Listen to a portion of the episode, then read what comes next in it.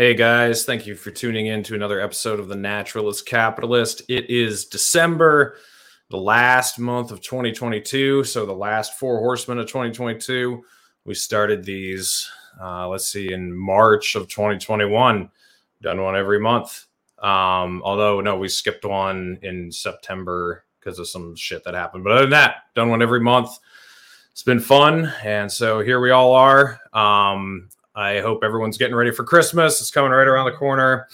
Um, it's been a crazy year. A lot has happened. I've certainly learned a lot. And uh, I don't know, a lot's been happening around the world. So I've been grateful to have a lot of these conversations and talk to people about what's going on. Because uh, I certainly am not a vessel of a ton of information. I'm more of a, a conduit to people who really know what's going on. And it's been great to have all these conversations on the Four Horsemen, and then just other shows I've done with people, Dan McAdams, Ron Paul, uh, Scott Horton, all sorts of people who know what's going on. So, um, anyway, let's get into the show. As always, we've got my co-host Eric Jackman. Eric, how you doing tonight, man? Very, very well. The Four Horsemen is now legally old enough to drink, and we're going to be drinking Trump vodka. Believe me, making my favorite drink, which is also my favorite person, a White Russian. So it's going to be beautiful. Excited to be here, Reed. It's, it's always always a good time. Always a good time. Of course, we've got Ryan Dawson of the Anti-Neocon Report. How are we doing tonight, Ryan? Pretty good. Pretty sure I just got banned from Cozy TV. I won. wow, there's they nothing could, you can't get banned off of, apparently. Well, huh? they couldn't handle it. You know, they had a bunch of pa- uh, Catholic bigots trying to pile on and stuff, and uh, they couldn't handle it. Yeah, I can add that to most banned thing. Gotcha. So you know, tonight, I had I could have had commercials and stuff on there, but I and I'm like, I cannot bring people in. I can't bring on guests like Scott Ritter and stuff when the cozy chat's talking about race realism and every day and saying the N word and stuff. I'm like, this is why you don't have ads because you have a toxic chat. They don't get it. And lastly, we got our special guest. He's a good friend of mine. Got to meet him twice this year in person. Had him on the show several times. He is the host of the Vital Dissent podcast, and he's the Justin Raimondo Fellow for the Libertarian Institute. Pat McFarland, how you doing tonight, man? Hey, doing good, Reed. Thanks for having me on. Really appreciate it.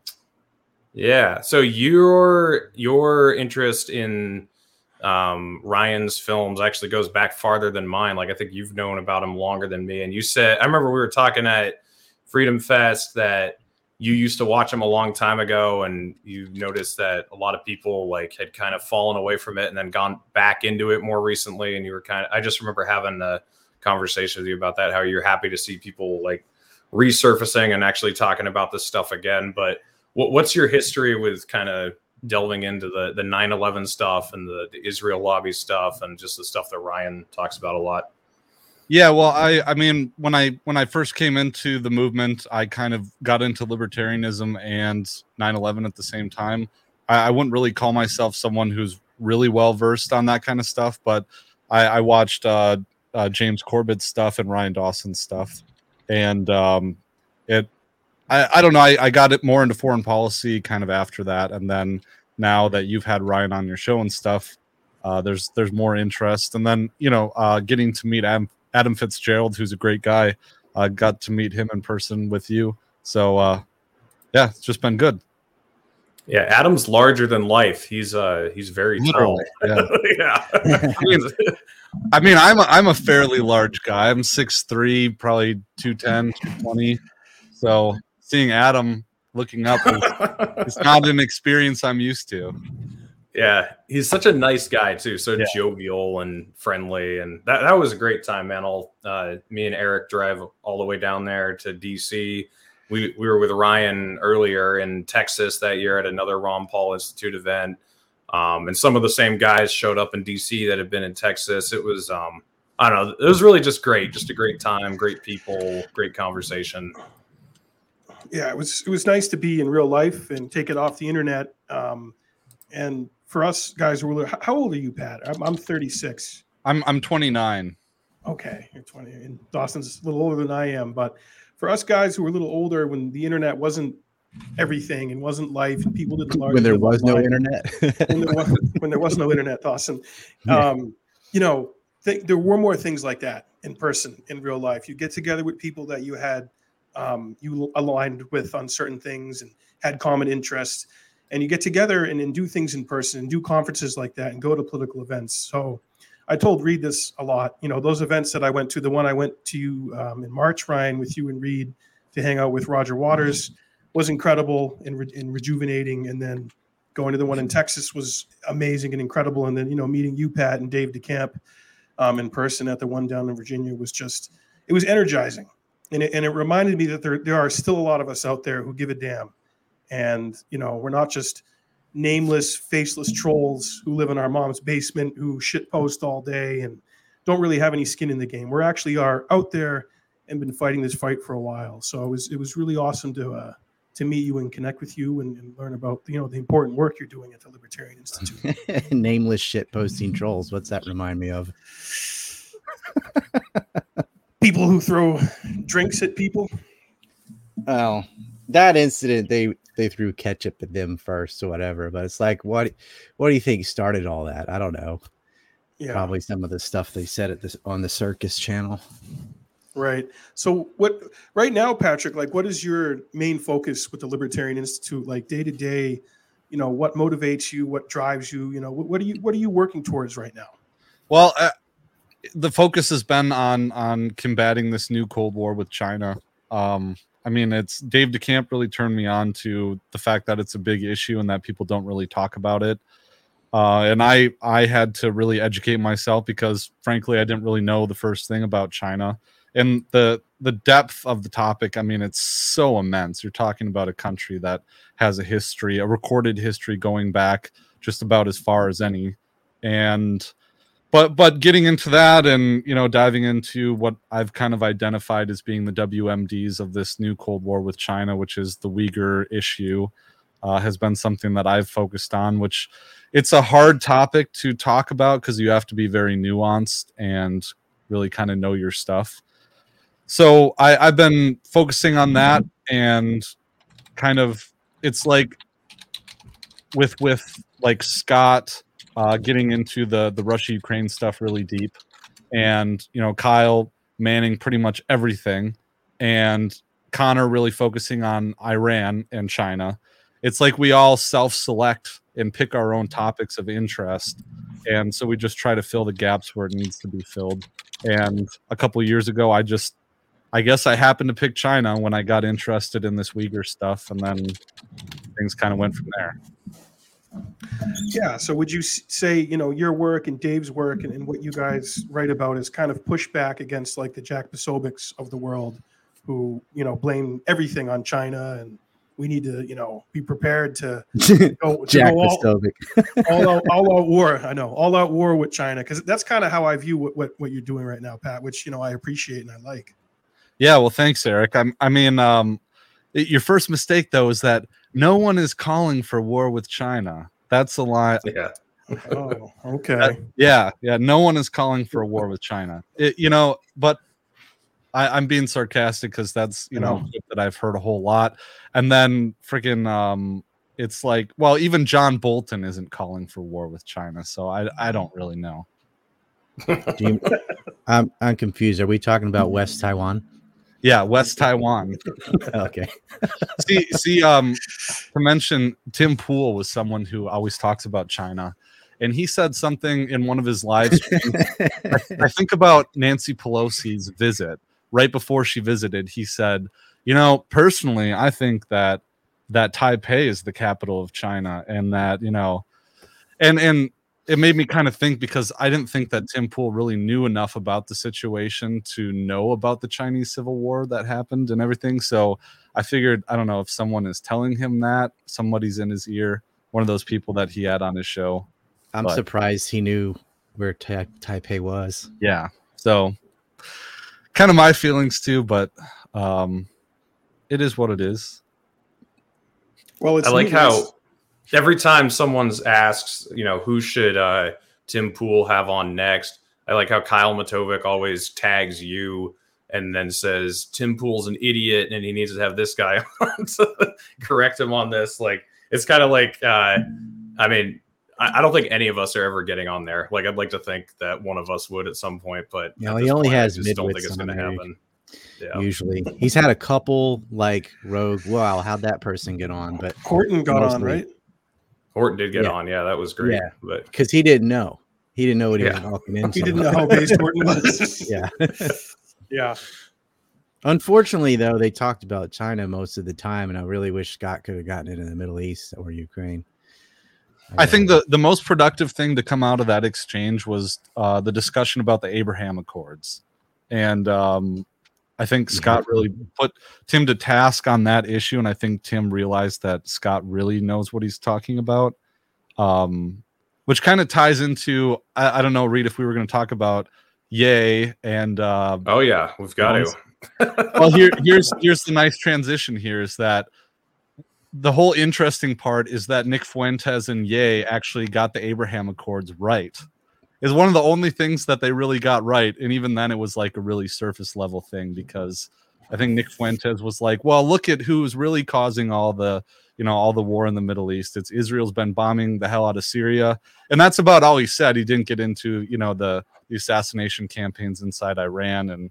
you know, Oh, we got Yay here. We're, Yay, what would you like to fill us in on this a little bit, or Yo, where's my yoo-hoo in my net? It's net and it's yoo-hoo. Net and yoo-hoo, Alex. Stop putting evil in front of Nazi. Don't say evil no more. All right, let me get my Bible. Take my hand, hold my hand. Let's do a Bible. Let's do some Bible. oh man, you know, I think the point he was trying to make was, Sorry. you know, Matthew five forty three, which is the, the Matthew mm. five's the Sermon on the Mount, and that chapter and verse talks about love your enemies. But what he's talking to is he's talking to Jews, telling them not to have xenophobia for the goyim. He's not saying actually like love people who are you know throwing you Murdering you, concentration camps and murdering you. But but some people take it as just love everybody by default. Well, love needs to be earned, so does hate. But uh, in his mind, he was like, let's like forgive the Nazis, let's forgive the Zionists too. And that's basically what got him banned from Twitter. Is he had a Star of David with a swastika in it? I'm like, if you just wrote "end all hate" on that or something, it would have worked. Or if you had separated the two, because they're like, yeah, we have a racial white racial supremacist and Jewish racial supremacist, kind of the same ideology, butchering people, except one doesn't exist anymore and the other one is currently ethnically cleansing Palestinians. But you can't just meme that without that long explanation. Maybe put the Bible quote under it or something.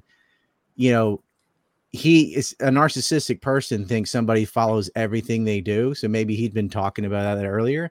But when you just blurt that out on Alex Jones and you don't use Matthew 5 and you don't talk about that, it doesn't, it just comes across like you're insane and saying you love Hitler, which is what how it came across. Now that's my spin on it. That's his way out of it. but I don't, I'm not in his ear. well, what, what uh, about what about this? Did you He hear about the this? long army. Is that the the symbol that Kanye or that Ye tweeted out is the Raelian movement symbol? Right. Yeah, but he didn't know that. He just Yeah, found no way he was just knew looking that. up Star David swastika and found it on Google Images Ah. and used it. He had no idea. You see, I my mistake was assuming that there was 12D chess going on. Right, right. Yeah, I don't- Fleetwood- like, Mick it's- Fleetwood from Fleetwood Mac with a skull in his ponytail. You know, the it's leader kind of the amazing, aliens. like witnessing how people are processing this whole thing. Like some people think every single move is calculated, and then other people think he's just completely lost his mind. I think it's like somewhere in the middle. Like some of He it didn't lose his mind. He, he's not calculated either. He's just being Yeah, himself. exactly. It's look, you know, it's memes are great to get your foot in the door if you have some context and some content after that. But it's just meme to another meme to another meme. There is no, it's like there there is no meat and potatoes. It's just haha for the lols. And it's like, yeah, haha funny. You're just gonna lose more of your money and never see your kids. I feel bad for him. I don't agree with him being banned. I don't agree with him being banned on Twitter because the rule is inciting violence. He did not incite violence. He yeah, but triggered a bunch Elon Musk people. wanted to Well, I him, wanted to- Ryan. Well, that's not what inciting violence means. He didn't say do violence onto Group X. He actually Yeah. said the opposite. He was saying love your enemies, even Nazis, even uh, Zionists. And in a way, forgiving Nazis is something I'm not saying to forgive actual Nazis like the ones in Ukraine and the ones in the Third Reich, but they call everyone Nazi now, anyone they don't like. It's like that's that label. Everyone be dropped. except the guys in Ukraine. everyone fact. except the ones that actually fit the bill, right? But racism, Banderites. mean, racism today is like witch burnings in the past. She's a witch. She looks like one. And it's something that, oh, a witch, everybody needs a witch to burn, right? It's so fun to condemn an unquestionable evil. And the unquestionable evil of the day is Nazism. Like everyone agrees they were bad. And so what they can do is just use that on anybody and get them canceled and get them definanced. It's like accusing somebody of rape.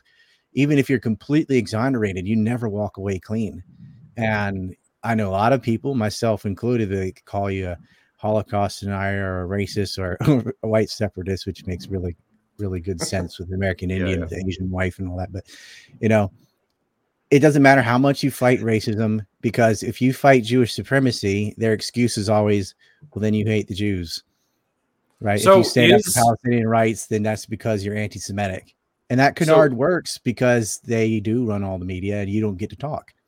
So is Nick Fuentes actually a white separatist? Because I I like don't really know that much. I've seen a couple Uh, interviews He with him. Like, was. that, he now he says he's just wants a white majority in the U.S. or something, but he's never been a Holocaust denier. He's never done any revisionist work. They dumped that on him, and he's definitely not a national socialist. He's hundred percent a capitalist.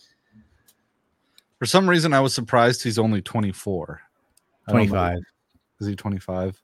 Hmm. Well, he so the the one the one point that I noticed that I think really backs up that Kanye is not playing 12D chess is that he he didn't he said that he only two weeks ago learned who Benjamin Netanyahu was. yeah. And that to me was because I thought, you know, I don't know, it's Kanye West. He's not an idiot because obviously he was able to amass all this money and manage it to some degree.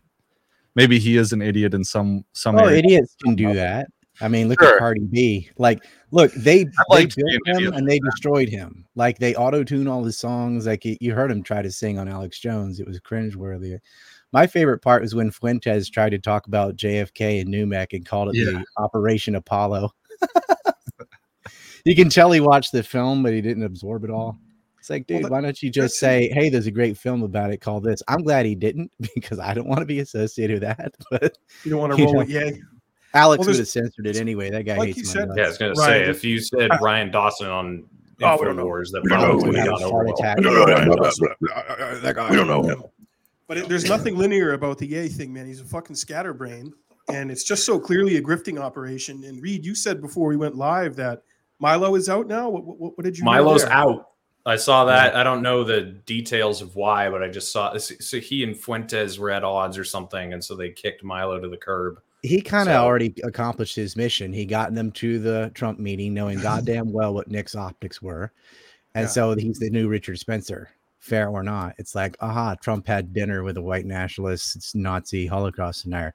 Even though two of those three things are wrong, um, it doesn't matter because the media is going to use it the way they did Charlottesville, right? He never said, I hate defending Trump. like he never said very fine people referring to Nazis and communists. He was talking about the people debating over the Lee statue. Right. Uh, and he completely condemned many times the white racists that ended up in Charlottesville for the little look at me shit parade. But it didn't matter. They just the media just was like, "Mhm," and just kept saying the accusation over and over again. Social media censored any counter narrative, and so everybody thinks Trump is uh, cavorting around with racist. And that's that's how it is. Like that's how the media. If they're all identitarians, you can see the uniformity on the Hunter laptop. You can see the uniformity on election fraud. The uniformity on all foreign policy decisions. Right. Look at the Ukraine propaganda. I mean, our media said Russia bombed their own pipeline right? Like that's how bad it is. And they all did it. They all did it. See it in all of them. A couple people on mm-hmm. Fox questioned it, I guess, but like Watters, Tucker, and Ingraham. But everyone else was just right on. Don't do Yeah, that you think Russia bombed their own pipeline? Russia committed a war crime in Bucha. No, they didn't. And so I want people to see that and see how it's also sanitized on Facebook and Twitter and how they we already know they have relationships with the DHS and the FBI now they really know after the dump yesterday showing or two days ago i'm on a different Mm. time zone but showing that um hey yeah the dnc would call and say censor this person censor that person And Yoel Roth decided to censor Hunter's laptop, which was engaging all this white collar crime and quid pro quo with foreign nations and questionable, you know, children and lingerie and stuff. But, and, you know, it's okay to have pedophile rings on Twitter with 290,000 people. Eh, we didn't expunge that. And Elon got rid of all that in 10 days. He closed down all the pedophile stuff, fired 75% of the staff, and Twitter still works the same as it ever did. And its servers are hotter now than they ever were. So, like, all those people were unnecessary. They're just up there censoring content. The next move needs to be bringing back the band. Some token Yeah. people have their accounts back, but are like, I don't think McAdams is back. I'm not back. Ritter's not back. No, Escobar's I'm not back. You're not back. yeah. So, Yeah. yeah, it's that they need to bring back the band, but because there's so many bots, they're having to go through and like approve things, I guess, manually. It's like, okay, just approve them all, and when they fuck up, ban them again. Like Yeah. this, this, Yeah, this they- needs to happen. So I, I want to get your guys' thoughts on this, and I, I think there's something to it. So my friend Liam, he made a tweet recently, like a week ago, saying that he thinks that, uh, and Elon kind of confirmed this with a tweet he put out today, but he thought that Elon was taking over Twitter and bringing people back and banning pedophiles and stuff to create a lot more traffic on Twitter so that it could basically be a test run for Neuralink to kind of test the hive mind mentality of Twitter. And then Elon actually put out a tweet. I'll see if I can find it actually, but he put out a tweet like today or yesterday saying that that's basically what he wants to do. So, what do you guys think about that? Better than the old boss. I mean, you don't think Meta and them are doing that already? I mean, like they're much bigger than Twitter. They're Yeah, gathering like- that stuff off Facebook and stuff anyway. I mean, I think that's been one of the goals of these uh, futurists infusing uh, technology with humans and you know what I humanity think. and merging the two. Well, yeah, it can all be can all be traced back to that that uh, little cabin in the woods. Did he not call it on the technocratic dystopian nightmare that's our future? Ryan, I have another uh, I have another tab pulled up because I'm looking for the tweet and I knew what you were talking about without even like seeing the video. Yeah, Yeah, you know who I held up. yeah. I got the Well, action I just you can get those for Christmas. This is a great stocking stuffer. Then I don't sell these, but I'm just saying, like my buddy makes these, and uh you can don't get send like, it through the mail. You can Don't get send it through the mail. Wait, well, it's explosive. They're um. I just Israel Pete Gionis's uh joke. There's Epstein. He comes with a, a little rope that he didn't hang himself with. Oh, it's cute. Um, yeah, Yeah, comes with a Rolodex from from Ghislaine and uh, comes from uh, nice mega group stamps that has nude pictures of uh, Sheldon Adelson and Les Wexner on it, wearing Balenciaga clothing, if you can believe it. Oh, We and got a Adidas we- shoes. We got a mega group Balenciaga line that the Gap Limited's putting out only this Christmas and Hanukkah, and it's going to be unbelievable. Wait till you Is see it Adidas WB? Just remember what Adidas stood for, and then add with boys. Oh God.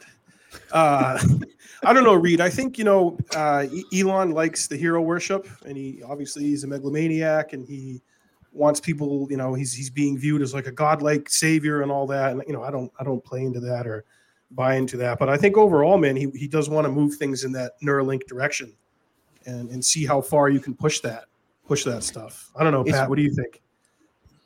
Yeah, I, I think so too. I I don't know. I'm a student of James Corbett a bit on this one because I, I listened to you know and some work and interviews that he's done, and basically it's kind of meet the new boss same as the old. Even though I mean outwardly we can ride the marginal benefits of it as it comes. Sure. Yeah. So this is the tweet I was talking about. Liam said a few days ago, uh, Elon Musk took over Twitter so he could have a data center or hive mind for Neuralink, and he wants to reduce censorship so there's more information to pull from. And then he just linked his tweet, which said the intelligence of this hive mind will improve significantly as signal, noise, effective cross linking of tweets, and speed of tweets all improve. So, I mean, yeah, I, I'm I kind of agree with you guys. Like, it's better than it was. I just think that a lot of people are going to start glorifying Elon Musk when he is somebody I think we should kind of keep tabs on and keep an eye on and kind of monitor to see what's really going on here. But Well, hey, we'll coup who I who we want to coup. Remember when he tried Yeah, that? yeah. no Crickets. shit.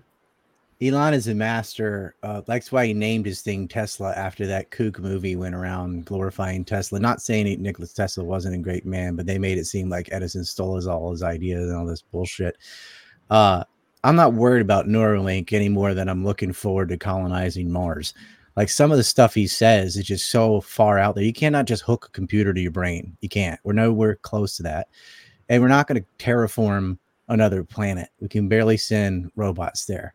It would not work. Like it's not just because it's too cold and it doesn't have a magnetic pole, so it's pelted with solar radiation and there's no atmosphere, but the gravity's different. That's a hard one to fix. If you stay without Earth's gravity, you go blind because yeah. our muscles and stuff in our eye are designed assuming the gravity we have. There's so many, so many ways to die on Mars or Venus, and it's like people are used to these movies where it's like, you know, you just build a dome on there and fill it with oxygen. They're like, no, there's so many more problems than that. You can't do that. But people believe him when he says it and he gets grant money from the government. He's the most prolific welfare queen there's ever been. Yep. He's like, yep. yeah, you got Starlink and Tesla and all this stuff, but it's like, but you're getting money from the government. But here's here's my libertarian caveat to that. You'll look at the NASA's program to the same the same operations as what uh, Elon's doing, it cost them $44 million to do what he did for 4 million. Oh, yeah. So I'll, you know, I'll just take it as an improvement over the state, even though it's still subsidized by the state. I don't know if this is a serious comment or not, but I love it either way. Uh, no such thing as gravity, total bullshit. You never know when those are real or not. Yeah, excuse me, centrifugal force, dude. have you seen? Excuse me. Have you seen Nancy Pelosi's titties? Come on. All right. You want to talk gravity? Excuse me. Excuse me. He's like, excuse me. yeah. So, uh, Mr. Trump, did you know Nick Fuentes before he came to this dinner, or was this the first time you actually met him? I had no idea who he was. I understand he was a guy on the internet's doing a binga banga boonga bunga from his mom's basement. Okay, I did not know a lot about him. He said some things. He said some nice things about me. He likes America first.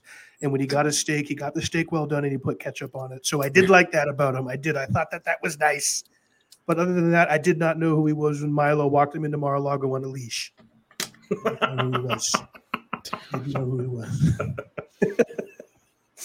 he could come in here on all fours and I wouldn't recognize him. he could literally. You wouldn't be able to see him anyway. Isn't Trump like six three? Yeah, he's a big boy. He's like Lex Luthor. He's he's a former built like a former wrestler. He could come in here right Lex now. Luger, get, I think you mean Lex Luthor is a Superman villain. wait, oh wait, Luger. who's the Luger's the wrestler? Luger. Okay, sorry, I fucked that. Lex Luthor works too. Those are both. Um, but no, he could. He could be walked in here on a gimp leash, okay, on all fours, getting pegged by Milo, and I would not recognize him. And I would. He never. He never came to Mar-a-Lago. That's fake news. That's I think Milo news. ate everything at In and Out. That dude's gained about hundred pounds. He's gotten kind of thick, hasn't he, Dawson? Yeah. And when I was, Eric, um, I guess he, if, he went celibate, so it didn't matter. Uh, I'll pull it up, but um, Eric, did you see that Truth Social? Uh, uh they're called truths. The tweets are called truths, but it was Trump talking about uh, how he didn't know who uh, Nick Fuentes was, and he thought he was Daisy Fuentes or something. Did you see that whole thing? Was no, that fucking? That sounds incredible. I have no idea if it's real. It seems Something fake. But yeah, well, I'll, I'll a, a troubled it. youth who needed my help, and some black guy, okay, who's having kind of a breakdown who had said nice things about me before. So I thought I could help him, Pat. I wanted to try and help him. He arranged the meeting with Kanye in October before he had said anything ev- everywhere. So he just kept it. Um, the thing, look, it's sad about Fuentes because some of his ideas are fine, putting Americans' interests first, some conservative ideas, close the border, da da da da. But he just shits in the punch bowl with all this race stuff and catering to these spurgs online. It's like, dude, those people aren't your friends. They will stab you in the back whenever it's opportune to do to to do it. All right, so Eric, I've I have no yeah. idea if this. I, I think this is probably fake, but and some people are also, telling me it's real. Also, Dawson, how can we trust a little twenty-three year old boy who's never had a nice big pair of boo boos in his face? You know. yeah, you know, I'm a virgin. You know, he's not gay. He's Catholic, and he takes that oh, no sex before okay. marriage seriously, okay. which is so, you know not something I agree with. But if that's your religion, then you know Good more power him. to you. Mr. Trump, I was wondering if you could just read this out loud for us. Can you make it a little bigger, like maybe as uh, big as. Pelosi's boobs, so I can see can it? Make it huge. Make it huge, enough? Ryan. After Kanye West's latest meltdown, the fake news media continues to ask why I met with him and little Nikki Fuentes. I've already addressed this several times, but I want to make it clear to Americans that I met with Kanye as a former friend and someone concerned about his mental health. The brain, not so good. I hope Ye gets the help he needs. As to Nikki Fuentes, the staff here at Mar-a-Lago, which many have said is the best staff in the world, was given a list to Kanye and included the name Fuentes. When I saw it, I thought I would be having dinner with Daisy Fuentes, quite frankly. And no one knows who Nikki is. And most Americans, if given the opportunity, would gladly eat dinner with Daisy Fuentes. Who is that?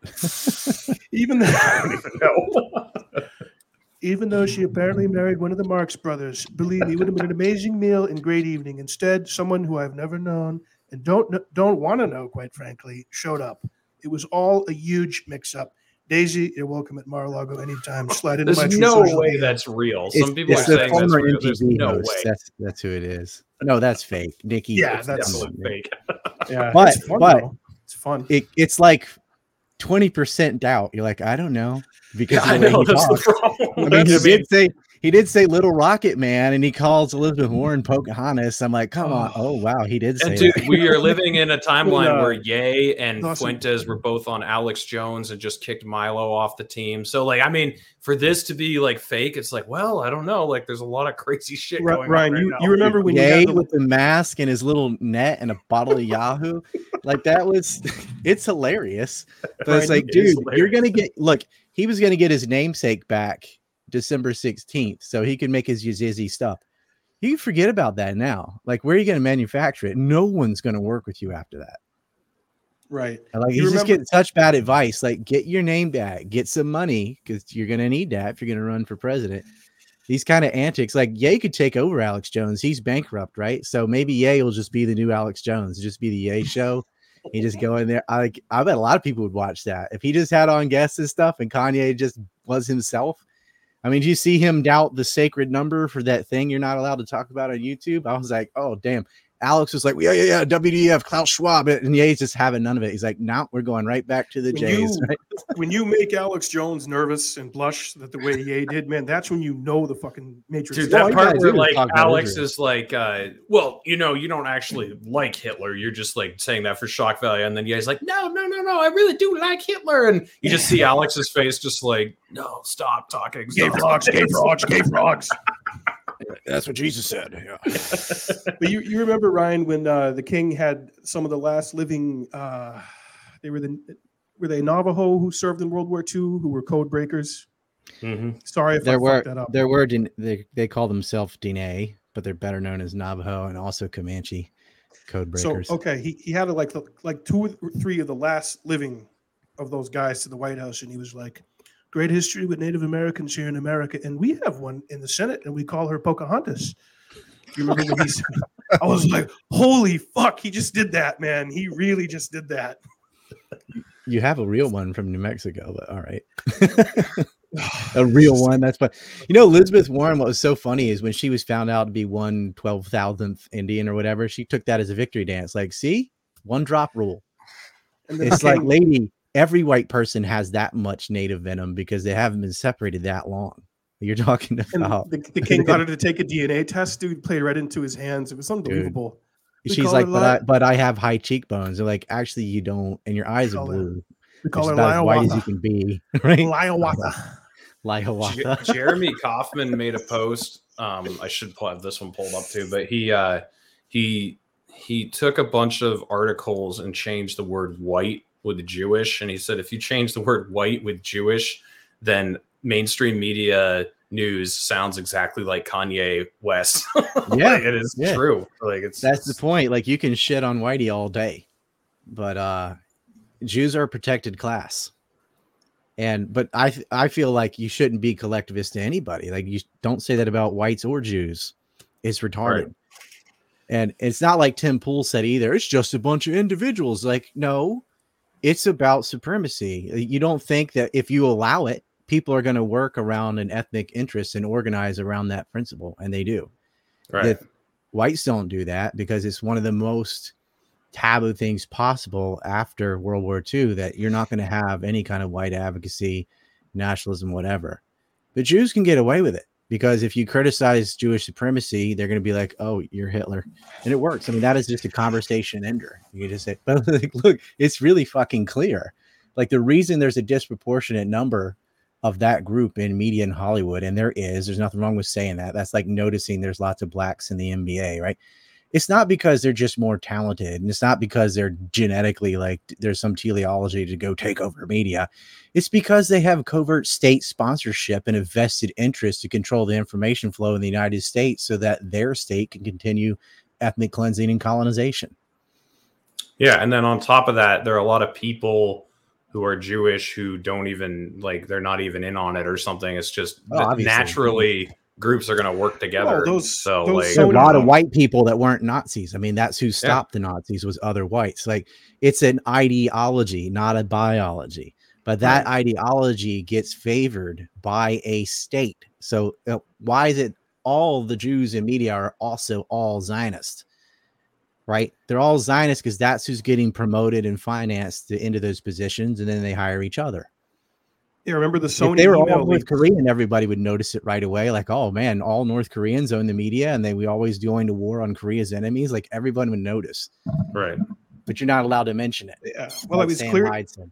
clear as day in the Sony email leaks, man, that the favoritism and to continue to make the Palestinians look like Neanderthals and savages and out of the Stone Age and, and dehumanize them. Um, yeah, it, it's it's it's it's all obvious and slaps you in the face. Dude, ABC News won't even say Palestine without scare quotes.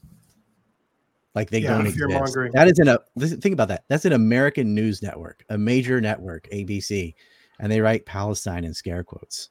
The most normalized racism in America is Zionism against For sure. Palestinians. And also, ironically, Israel is the closest thing to a white supremacist state that exists in the Middle East. I mean, I know not everyone in Israel is white, but a lot of them are white Jews from uh, Europe and America, and they're Mm-hmm. ethnically cleansing their brown uh, Muslim neighbors. so you think them, people uh, be all over that, but they're not They're they're trans Semites trans Semites. Yeah. because they're not Hebrew. they're not from the Middle East. They got blue eyes. They're from Poland. They're from Hungary. Did They're from. Did you guys see the black Israelites marching for Kyrie Irving? I know it happened a little while ago in, in New York the City. Israelites? in Brooklyn, dude, that was Mike and I had to watch that a few. We were, I couldn't just, I could just laugh. There's like a thousand of these dudes marching in New York. If that was any other group, if there was like ten retard unite the right dudes marching with like tiki things in New York City, that'd be all over the news. No, But yeah. there was a thousand of these guys marching to a Kyrie Irving basketball game, and just you didn't see it anywhere except for like Twitter. I just, I just couldn't help but laugh. I just thought it was funny it was funny, Pat. You know, I thought it was kind of funny. I, I laughed a little bit about it. I don't know a lot about them. Okay, apparently, Brother Farrakhan is a big fan. Okay, I don't know a lot about Brother Farrakhan. I was going to say, even mm-hmm. so, my wife is not someone who pays attention to politics at all. But even she noticed how quickly Kanye was thrown under the bus. I mean, yeah. Right. And I, I wonder who else notices, you know? Well, it was a golden opportunity to talk about Zionist influence in the media and banks, but they just derailed that by going on Alex Jones and talking about Hitler love and all this other bullshit. and Yeah. walking off of Tim Pool. Like you could have said what I just said, right? You could have said, look, there is a foreign state with a vested interest in controlling our information. Look at how lopsided it, look at the Iraq war. That was the opposite of special plans. Look at Libya. Look at Syria. You could have walked through and explained the cabal that led us into these wars and how they're all Zionists. Could have explained every single point, all those trillions of dollars we've lost, all the thousands of lives, the sanctions on Iran, right? Supporting Al Qaeda and Al Nusra Front and all this. They could have had a slam dunk opportunity to talk about all that and say, why is that? Why is it every single network cheerleaded the bullshit about weapons of mass destruction and nobody said otherwise. How did that happen? Because they're Zionists. But they just they just were like, it's the Jews. And like, dude, it is not the Jews. Okay. You're talking about a couple dozen people. That's it. And they're Zionists and they're just uh, promoted into those positions. There has a history of Hollywood came out of Jewish organized crime. You can't call it's a subset of a category, right? But they're blaming the, the larger category for what the subset does, which is the same thing they don't like happening to whites. Like whites get blamed collectively as a race for shit that individuals did or different groups did. It's the same crap. They, they could have. They had so many chances to knock a home run out of the park. Ye, he's a billionaire. He's a big celebrity. So you had the voice. Chappelle was coming. Kyrie's coming. Like, and then he picked Milo and Fuentes to be his advisors. And like, well, Wow, what could go wrong that there? up. You know, like- America first. Yeah, no, I mean, I I felt like I mean, so many people were pearl clutching, which was pretty ridiculous. But I was just pissed, kind of because of what Ryan's saying. Like, I was like, okay, here's an opportunity where you have a really wealthy dude who's getting taken down because of stuff he's saying, and then he just literally flushed it all down the toilet by He saying, "I like. Hitler." It's just like, dude, Mhm. no, like, fuck. Oh. Um, He, he said but he said on Alex Jones the two billion dollar tweet. I can't remember which one it was, but it was probably the DEF CON three one. yeah that one. It was that one. he misspelled DEFCON. You know, Yeah. that's all. But was it's late, I funny was drunk. like when he's on Tim Pool, Luke Ripofsky actually had a, a good point, which wasn't his because it was already been memed everywhere. He's just repeating it, but he said, "Yeah, Kanye had his bank canceled. That didn't even happen to Epstein. That's something you should really settle in on and go, yeah, there's this billionaire who is trafficking children and blackmailing all these people in this giant wing that works for the Israeli state or some intelligence agency. We don't know which Mm. one. Uh, uh, just Robert Maxwell was it? You can't, you know, like, gee, I, I guess it's Iran, right? He worked for the Israeli state, and they wouldn't cancel his bank account even after he was dead. It was making transactions, and Darren Indyke and his largest stuff going and getting all the files and papers and stuff, whitewash, comb through the Paris uh, property, blah blah blah. Tim Pool's just like, yeah, yeah, yeah, yeah, yeah. It just changed the subject. And But it's China, like, bro. dude, you know, part of the reason Re- Ye acts the way he does is he lost billions of dollars. He got canceled on everything. Like, have some fucking empathy for that. He said mm. it felt like a dog biting his arm. He said they tried to drug me. They tried to jail me. They canceled this. They took this from my kids. I can't see them. They're being ra-. and it's like, okay, yeah, let's talk about that and acknowledge how wrong that is first, and then say, well, the reason they're overreacting is just a, if you changed your language a little bit and didn't collectively blame a ethnic religious category and stated instead Jewish supremacy, which is way more accurate than just saying Jews. But I know it's just a way of talking. You know, people do that all the time. They say the Kurds. You're like, well, not all Kurds. blah, blah, blah." They say the Russians. Well, not all of them. You you fucking know what he meant. But Mhm. we but you also know that people are not going to give you the benefit of the doubt like that. And now it seems like, and they're right, they shouldn't have, given everything you said afterward. It's like, oh, you did mean the Jews, didn't you? Yeah. Um, the other thing that I, the other part of this conversation, I think a lot of people leave out is that most Zionism in America is supported by Christians just by numbers. There's a lot more Christians in the United States, but like the number of Mhm. Zionist Christians who supported the Iraq war, a lot of like a lot of Jews, American Jews, were against the Iraq war because a lot of them, you know, and it, it's mostly just because a lot of American Jews are liberal, but so they, you know, they were against George W. Bush's war. I'm sure a lot of them supported uh, Obama's wars, but like Amer- uh, American Zionist evangelicals are like some of the most dogmatic Zionists that are out there. Like they've support every single war for Israel, and they're like almost more pro-Israel than a lot of Jews in America are. It's like it's um a big part of the conversation that a lot of people leave out. And I grew up with it. You know, I grew up as an evangelical Christian and like Israel was at the forefront of everything. Is our support for Israel is one of the most important things so that Jesus can come back eventually. Like this is like one of the cornerstones of the Christian uh, Zionist philosophy. Those Scofield Christians is what I call them. Give them a lot of money too. If you look at the mm. divestment campaigns, it was in the billions from just from American churches, billions of dollars. That's more than what the government gives them. But the Scofield Christians think they believe in that mythical history, like that's their land, and they believe in the Exodus story and King David and all, like it's like it's historical. It's not. Uh, and so they're just like, well, they get to racially inherit land, even though Palestinians have been living there with continuity for thousands of years. And you got all these European Jews that moved there in the 30s and 40s. In the Christian and then evangelical Christian mindset, it's like, no, that's their land. God gave it to them thousands of years ago, and then they disappeared. And now they're coming back. Like the Canaanites and the Philistines and others were also in that land the whole time for real, not based on mythology, but actual archaeology and history. And you, why can't you just live with people? Like, why do you have to exclude, like, push them off the land so you can have a Jewish state, meaning a racial state? You could live with them like every other fucking country does. A bunch of ethnicities live together. Not every Yeah. country, but Oh. you know, other than Asia. Well, we don't have to throw people out of their houses and bulldoze their houses and destroy their property and kill them and Shooting kids for sport. shoot, yeah, probably in them. that. Yeah, yeah, and just take their take their place. Yeah, I mean, Eric, we're we're colonizing New Hampshire, but we don't have to bulldoze any houses. Like we're just being obnoxiously libertarian, so all the progressives decide to Like- leave. those crazy. Are you one of those crazy free staters who like your weed and your guns and your crypto? Wah! You know, Patrick, where do you live? I live in Wisconsin. Okay. You, when are you moving to New Hampshire? Yeah, uh, I guess yesterday. Was right. I, I- I asked you about Leinenkugel beer and uh, Russ Feingold. Yeah, yeah. I, I grew up. I grew up in the city where Leinie's is made.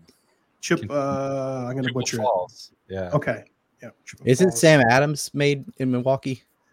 Or that it might be made in Milwaukee. like it I'm used to pretty be in sure- Virginia, but Well, it's like PH no Sam uh, Adams is in Boston. I'm pretty sure. is it? I I mean, think that's so. where that's where the Yeah. it could, be, from, it but- could be made in Milwaukee though, because Yeah. I, I don't I know if it's Bush that or Miller that bought all those. Yeah, Ambev. yeah.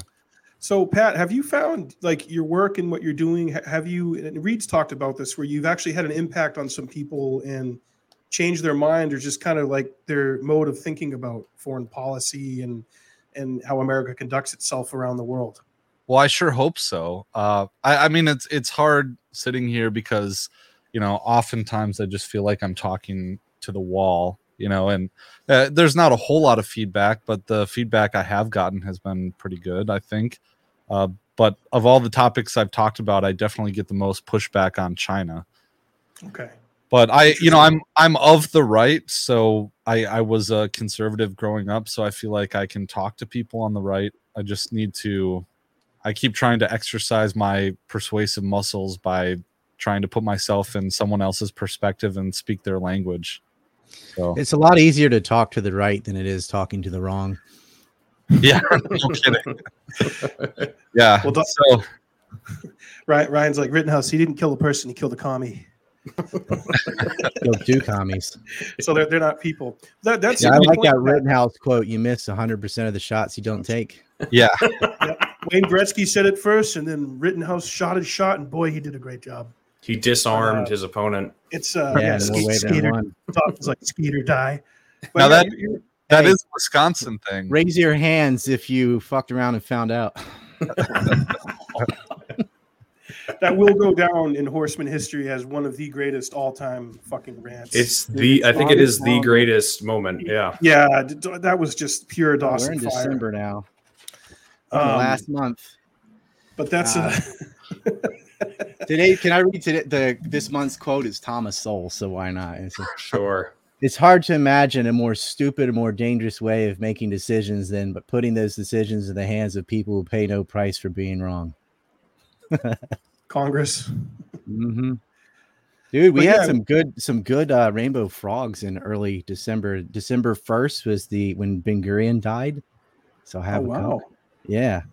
We had Bacon Day. Let's see, what is today? The fifth. It's the fifth in Japan. 21st Amendment prohibiting alcohol gets repealed. Well, that calls for a drink. So, what do you guys think about this? The Libertarian Party in New Hampshire, we were thinking of sending gift cards to everyone in Congress that were just the Happy Holidays tweet. It was just Ooh. Meghan McCain over the casket and send them to every member of Congress. What do you think? I think you should send them USBs with the uh, the Biden crime syndicate on it. There we go. Yeah, we can pump. We can send QR some code. info along with it. Yeah. Just put a QR code to the Biden crime syndicate and send it to everybody in Congress. Corn Oh yeah. So revenge. Ryan, with uh, I mean, to everyone in this stream, I'm sure nothing that Elon tweeted out yesterday, or not Elon, uh, Matt Taibbi tweeted out. Was that yesterday? Yeah, yesterday with the the Twitter files. None of that was surprising to any of us, but was it a little exonerating for you, even though most of us already knew this shit that people are suddenly like, "Oh my god, Yeah. I can't believe they censored this stuff and it's real." And it's like womp womp because they only talk about one of the three laptops still, and they're really not getting into it. It just yeah, he's naked and with hookers and stuff, but and they're talking about I guess Burisma a little bit, and they vaguely just say deals with China without talking about Bohai Harvest or any of that stuff. And they're not talking about Devon Archer. Masinchka, Devon Archer, or or Chris Heinz, or the whole. They're just like ten percent for the big guy. Blah blah blah. Kind of like Epstein. They only talked about Clinton, Surface Prince level. Andrew, and yeah, like surface level stuff. Yeah, and I'm like, there's a film out there that not only goes into Hunter's laptop, but before that, with Biden's brothers, his whole family's corrupt, right? All the white collar Mhm. crimes, the Ponzi schemes, Hit and run. stealing Native American bonds, like all the bullshit they're involved in. And it's like, where do you put it, bitch? You, you know, there's no way of disseminating this. And I feel like, you know, if Marjorie Taylor Greene or somebody could sit down and watch the Biden crime syndicate, her head would explode. You're like, wow. Here's and that's that's like before, you know, Chris Wray's had the laptop since December 2019. I started getting the info in May 2020. I made that movie in October 2020. It's 2022, almost 2023 now. Like we've had this information forever. It was leaked all over Chinese websites and or excuse me, West Taiwan websites. and um in Uyghur camps it's too. still there. Like you can get the entirety of the contents of that laptop on these Chinese sites. And it's disgusting, dude. You got like nine year olds in lingerie and stuff and getting foot jobs and just talking about conning people, you know, and it's like it's him, it's James Biden, Frank Biden, Joe Biden, they're everybody. I mean, what a disgusting prick, you know, to marry his dead brother's wife and then cheat on her with a hooker who he gets pregnant. Like, if one of the Trump kids did that, can you imagine what the media would do? The Bidens can do that, whatever. I mean, they stole almost four million dollars for the the cancer fund they set up for Beau Biden. He died of cancer, and they collected four million dollars and then didn't spend any of it on cancer research. It just all went back to the DNC coffers. Like they used their dead child yeah, to make money for the Democratic Party. they hit close to home when uh, when Biden's wife ran a stop sign and a truck driver hit her and killed her, and then Joe Biden pretended that the tr- truck driver was drunk, was drunk. and yeah, Well, Joe mean- Biden's brother ran over a father of two girls, Killed, killed uh, made them orphans. They didn't have a mom. He was he ran over a man and murdered him, and then refused to Mhm. pay the family the two girls he orphaned any money. yeah. And Yeah, So Eric, man. speaking of speaking of They're Marjorie Iraqi Taylor, profiteers. It's like it doesn't end. None of this. It's just like Trump's sign sinus ball and chain. There's so much information that's not identitarian bullshit that you could really go Right. after Trump for, and they don't because they can't because they're involved in the same stuff. yeah. Water Sure. Island. So yeah, that there, come? there- there's actually a good question since we got Patrick on here. So the the deals between Biden and the Chinese are interesting, but at the same time, Biden the Biden administration has been one of the most hawkish administrations on China. So what like what business deal what those business what are the repercussions of those business deals like what was most of what was going on there and what are the what are the what's the fallout of it Well, this is actually something I, I don't really know that much about. I, I have studied, you know, what the what the Biden administration's policy has been, but maybe I mean my best guess would just be that it's um it's just a sign that there's a force driving the vehicle that is not Joe Biden. I don't know. Maybe yeah, that was Ryan to you too, Ryan. Like I, I didn't know Yeah. what you think. I don't think Joe Biden's making any decisions. He doesn't even know where he is half the time. Yeah. yeah. but they're they were butthurt that China has been aiding Russia, and so they went after the chips. You know, if they really wanted to, if they really wanted to mess up China, oh, well, really, all of Asia, ninety something percent of the silicon and things that go into these ships are out of one mine in North Carolina. They could just cut that off, and nobody's building anything.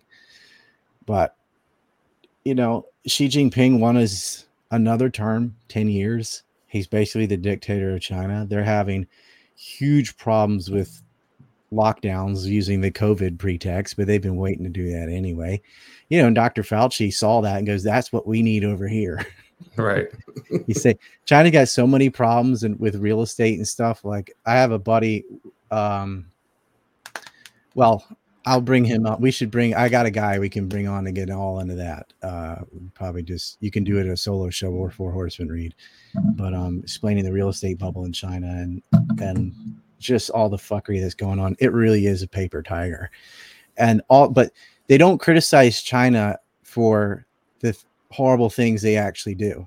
Instead, they it's exaggerate stuff about Uyghurs and whatever. I'm like, China hates all its poor people. It's not just Uyghurs. Like, that's it's not a genocide either. I mean, that's uh, there is violence toward all those groups, but it's it's another thing. It's like criticizing Trump about identitarian crap, not the fact that he's meeting with Bob Labooty and the mob and all that. That doesn't matter. It's like, yeah, he said Mexicans are rapists. Like, no, that's not what he said. You know, it's all it's like arguing about Obama's did he wear a flag on his lapel or not, or Right. you know, Yeah. birth certificate bullshit, stuff like that. Like Yeah. the dude invaded Libya and made slavery great again. Like that's what you should Yeah. criticize him for, and not crooked. the Right. stupid stuff. Yeah.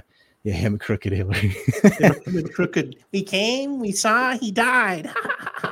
and then she, and she I told you She did, she one, last time I was in China, people tried to give me their child. Like they are, there's real desperation, especially in Western China. Uh, those people are so fucked. It's so polluted over Beijing. Like the sun is red instead of yellow in the middle of the day because it cuts through that much smog. They have like no environmental laws, no real property rights except for the super rich. Um, that place and people praise you like they're more capitalist than we are. And I'm like, no, they're not. Not at all. Mm-hmm. China has more homeless people than Texas has people. Jesus. And they And a lot have of like people- these, they've got like 800 million people that live on less than five dollars a day. and they have these ghost cities, right? Like they have whole cities, and they still have homeless. Yeah, problems, commercial yeah. and residential property that are empty. You know, Yeah. it's like because they you could buy property and it had an interest rate that people would basically buy their first house and use it to finance the next seven houses. And they, there's so much foreign investment in capital that they won't allow the price to come down. But these places are unaffordable to regular Chinese people. But it's like, no, it's kind of like they have homes acting as crypto coins or or uh, what do you call those NFTs? NFTs. except it's a house. It's a house with no electricity, no water, no one lives in it. It's just there as like a commodity to trade. And they'll cite, oh, China's GDP is blah, blah, blah. I'm like, yeah, but a lot of that was government spending on bridges to nowhere or homes for no one. So you have homeless people and housing at the same time. But it's like they cannot allow that property value to drop so that people could actually put stores in there and put people in the apartments because there would be a huge sell off from all the investors. Like, oh, they're used, and it's it's a lot of rich Chinese too. So they just keep buying more houses. They don't know what to do. And like they're all empty. Like, but your working class can't afford the rates because you you're they're not really the value you say because no one can hmm. live in them. And even as bad as things are, it's a massive upgrade from what they were like several decades ago when they were like completely sure. communist. Yeah, this is crazy. That's the stat. They're like, look at all the people they brought out of poverty. I'm like, well, they had nowhere to go but up. Mhm. Well, it That's seems Like no one else ever had that many people in poverty, like ever. it, it seems to me that like the a lot of the China hawks, what they try and do is they they threat inflate China, right? And but but the, at the same time, the things they threat inflate about are the same centrally planned policies that were maybe um, you know in place that Deng Xiaoping tried to you know, with the with the reforms tried to get rid of. And uh, it's things like the the Belt and Road Initiative and all these foreign investments and things like that. But they don't but there's like an opposite side of the coin too where it seems like there's some people that really want to make it seem like the ccp's days are numbered in terms of you know you you do have all these problems and all these malinvestments and centrally planned programs but ryan do you get the sense that the days of the CCP are numbered that these problems because my position on it is just that like well yeah there's all these problems that are really going to seriously inhibit China's ability to be a multipolar power but that doesn't necessarily mean that the CCP is going to be gone in the next couple years. Yeah, just you're acting like, oh, what are they going to vote him out of office? I mean, it doesn't Right. matter how many problems they are; they have all the power. Mm-hmm. Chinese media is completely state run. Um, there is no challenge to CCP. They even did a purge within their own party to make sure it was like super duper loyalists even within it. There is zero opposition. Like the only the only real opposition is physical. Like if they just quit going to work, you know, they've got factories in China with nets to stop people from jumping off the roof uh, because that's where they live. They don't even live in a house; they sleep in the floor at the factory. Where China exists on slave labor, and slave labor doesn't work because you're gonna have to sell to some place that doesn't have slaves, and all they're doing is making dollar store goods. Like they have a horrible reputation. You know, we don't buy it from China. It's like that's what you get on Wish or whatever. Nothing works, uh, and slaves have no incentive to really put a lot of effort into making things work they just flood the market. You know, knockoff DVDs are still a thing. Uh, like who uses those, right?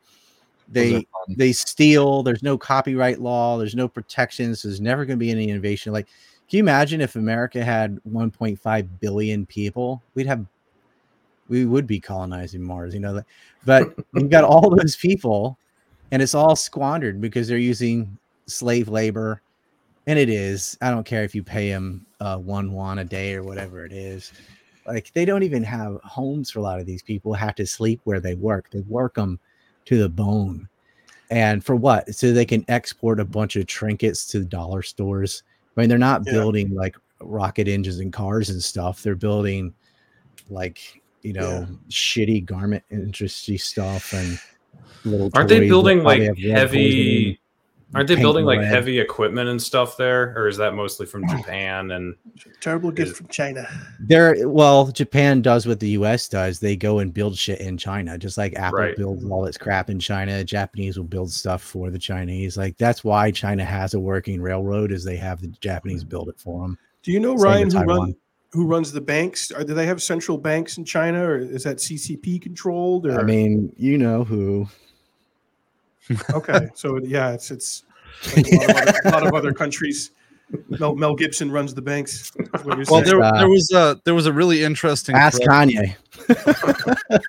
there was a, a really interesting thread that James that Corbett was pulling on that I had him on to talk about maybe a year ago with all this uh, with Mao being Yale educated and then during the reforms with with all the Wall Street money pulling in kind of like um, who's the guy who did the um, Hitler it was like Hitler and Wall Street the trilogy he's that professor from is it from Georgetown uh, and Antony Sutton he it was like that kind of thing that happened with the Bolshevik Revolution, that happened with Nazi Germany, also happened with China during Mhm. you know the opening.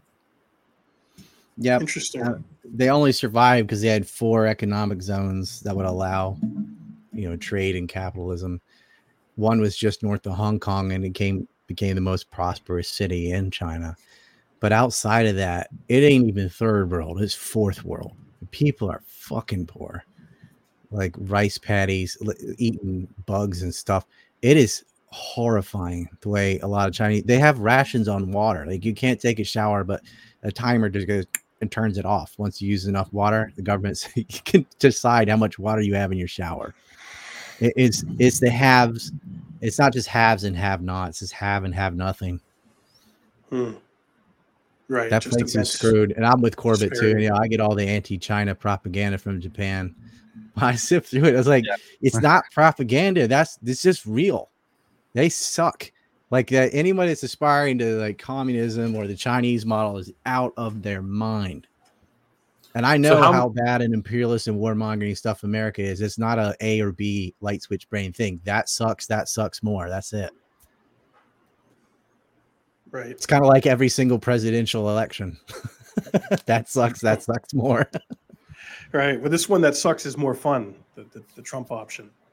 I Yeah, I wish think- China could be turned around, you know, but it's just it's an unmovable beast, man. It's big. It's the biggest country in population.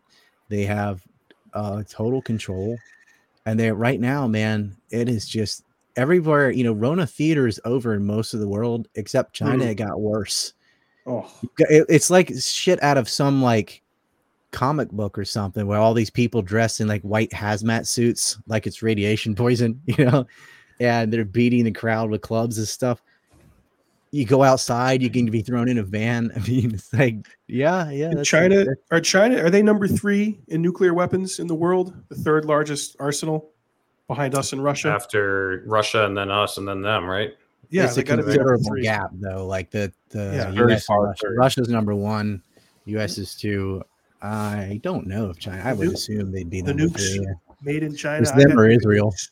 Israel. but israel doesn't well- you know acknowledge all of it. They don't have nukes, Ryan. Dimona, shut they up. don't have nukes. nuclear ambiguity. It's just like they're Taiwan. the only, they're the only democracy surrounded by theocracies. Shut up.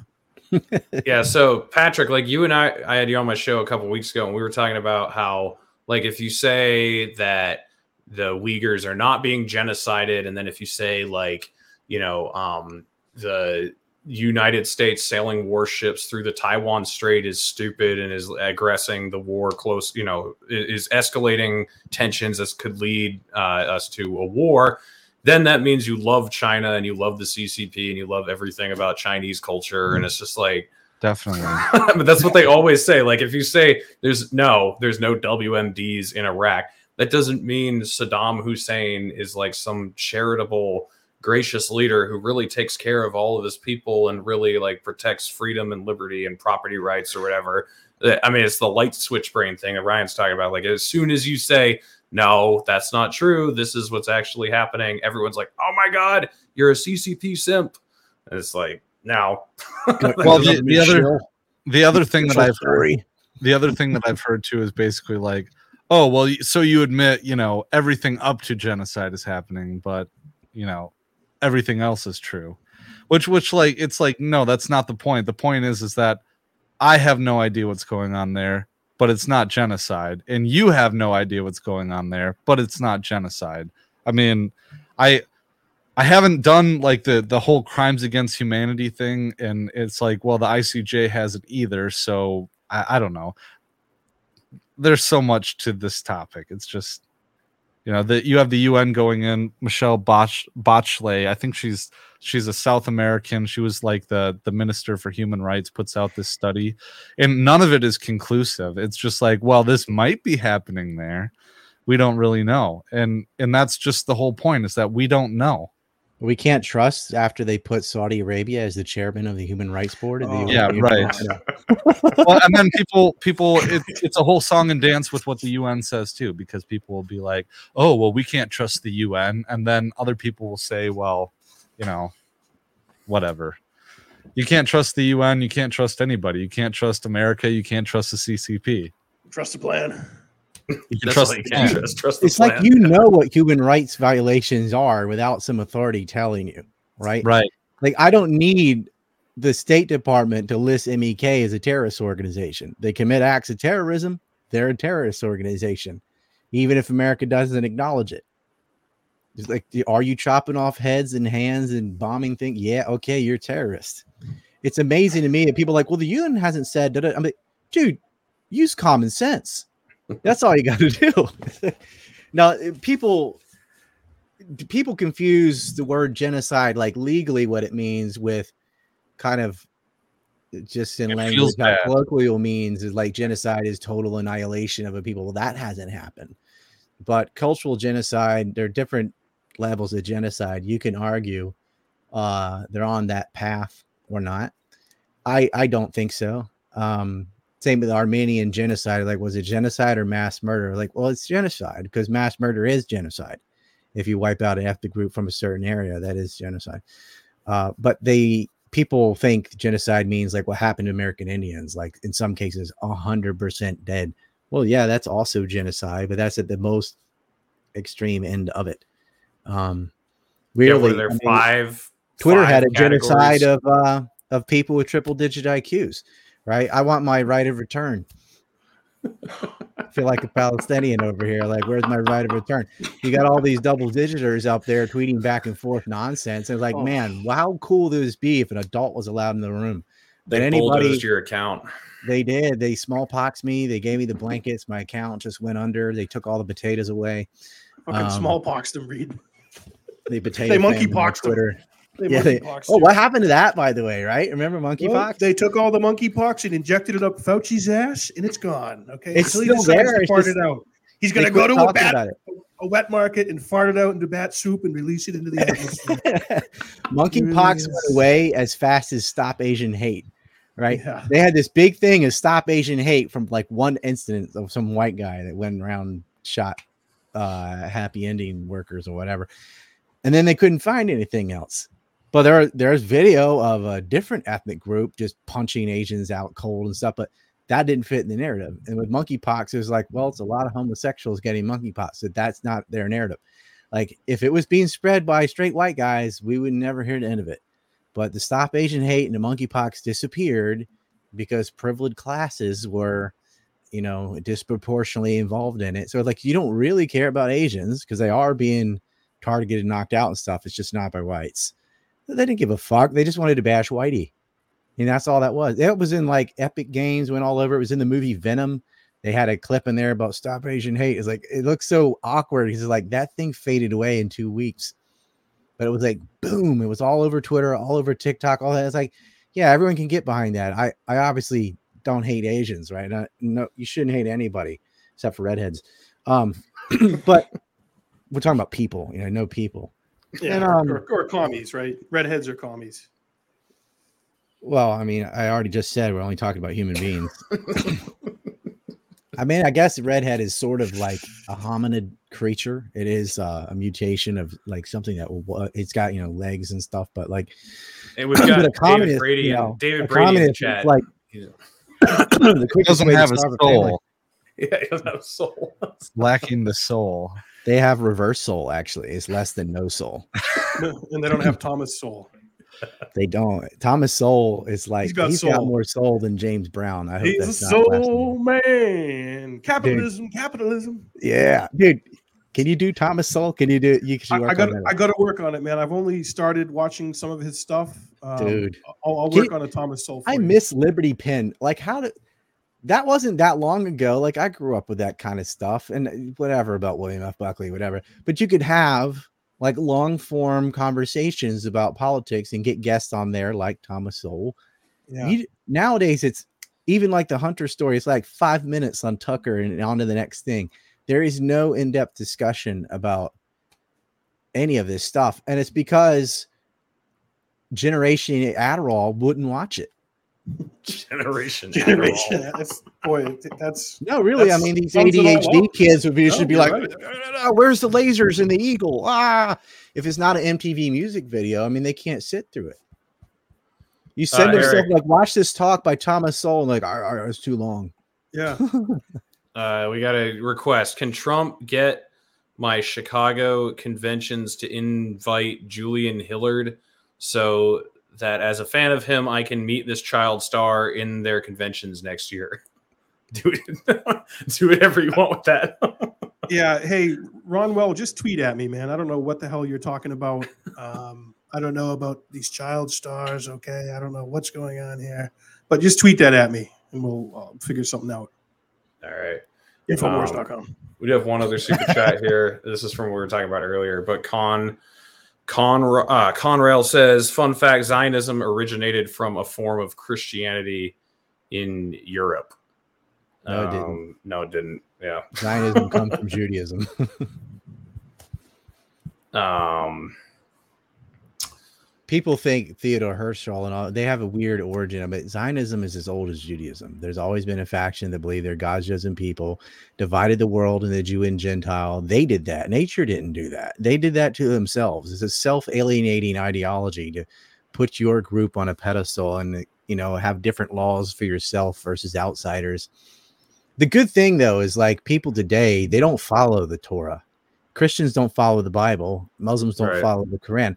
That's a good thing. Like if you were going to really follow the Bible, we should have a monarchy. We should have divine right of kings. People could get stoned to death. uh, you know, animal sacrifices, all kinds of crazy shit you'd go to jail for if you acted like that now. But that's the not how stonings Christians might not now. be the stonings might not be the worst idea in the world to be honest you know like maybe we should bring some of those back for some some punishments what do you think We're eric burning Stonings? witches, you know. Yeah, l- I That's- mean, I mean, uh, right now in Infowars, we got Roger Stone selling his stones at stonings.com. You can get them for ten ninety nine right now. They're signed by Roger Stone, and then you can use them to stone your favorite uh, witch if you want to do that. well, nowadays, uh, half of California is stoned all the time. They're stoned all the time. Hey, Pat, have you seen any of the stuff about uh, DeSantis during his time at Gitmo as a JAG? Yeah, I have. oh actually. yeah So one of the things Yeah, Ye th- brought up was how they're using somebody to uh that it's the DeSantis campaign that's trying to sabotage Trump. Or do you remember that part of the whole interview? yeah yeah yeah That that piqued up my interest. Wait, what? Yeah, I so- missed that part. Was that on Emmerich? yeah yeah Reed yeah Ron remembers Jones? better than I do. Yeah, no, he was What did he say? saying. I mean, it was just a comment that I remember, but he said like he said, "I love Trump. You know, I went to talk to Trump because I love him. You have people coming after Trump, like DeSantis is being set up to destroy Trump or something along. Yeah, by the Those lines. establishment. Yeah. Yeah, thought that was which if you look at who's lining up behind DeSantis, seems to be, you know, yeah, I think. I mean, he. I've said for a long time, I think DeSantis is uh, more preferable to the establishment than Trump, because even though Trump nine times out of ten would do whatever the hell they asked him to, there was that one time where he would be like, kind of, eh, I don't know about this, uh, He and was he'd like, have like, "Me- He was like, "Bibi, maybe we should stop the settlements." Ooh, he didn't like that. He didn't like that. That's the one time out of ten where he was. Like, yeah, exactly.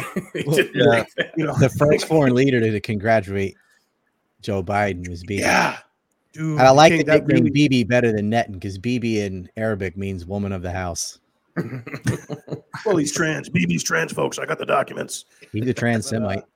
Yeah, but um, no, yeah, that's true. He crossed the king when he congratulated Brandon. And He said he's he's an asshole. When he gave the interview afterwards, he said, "Fuck him. I gave him everything. Daddy Adelson gave me hundreds of millions of dollars, and I gave Israel everything." Okay, Well, it's the frog and the scorpion. right. Why'd you sting me? The You're gay frog. Yeah, the gay frog and the gay scorpion. So Patrick, uh, what do you what do you think? Did you see? I forget who it was. It was from uh, Empire Files, though. Um, what's Yeah, what's yeah, it was Abby Martin's Eyes? Left, Eyes Left podcast. Is What's yeah. Abby Martin's husband's name? I keep forgetting his name all the time. Mike Prysner. Mike Yes, Prysner. Mike He was Prysner, interviewing the the Gitmo detainee who. So uh, so far, this is only eyewitness account, right? There hasn't been any further corroboration that this is actually true.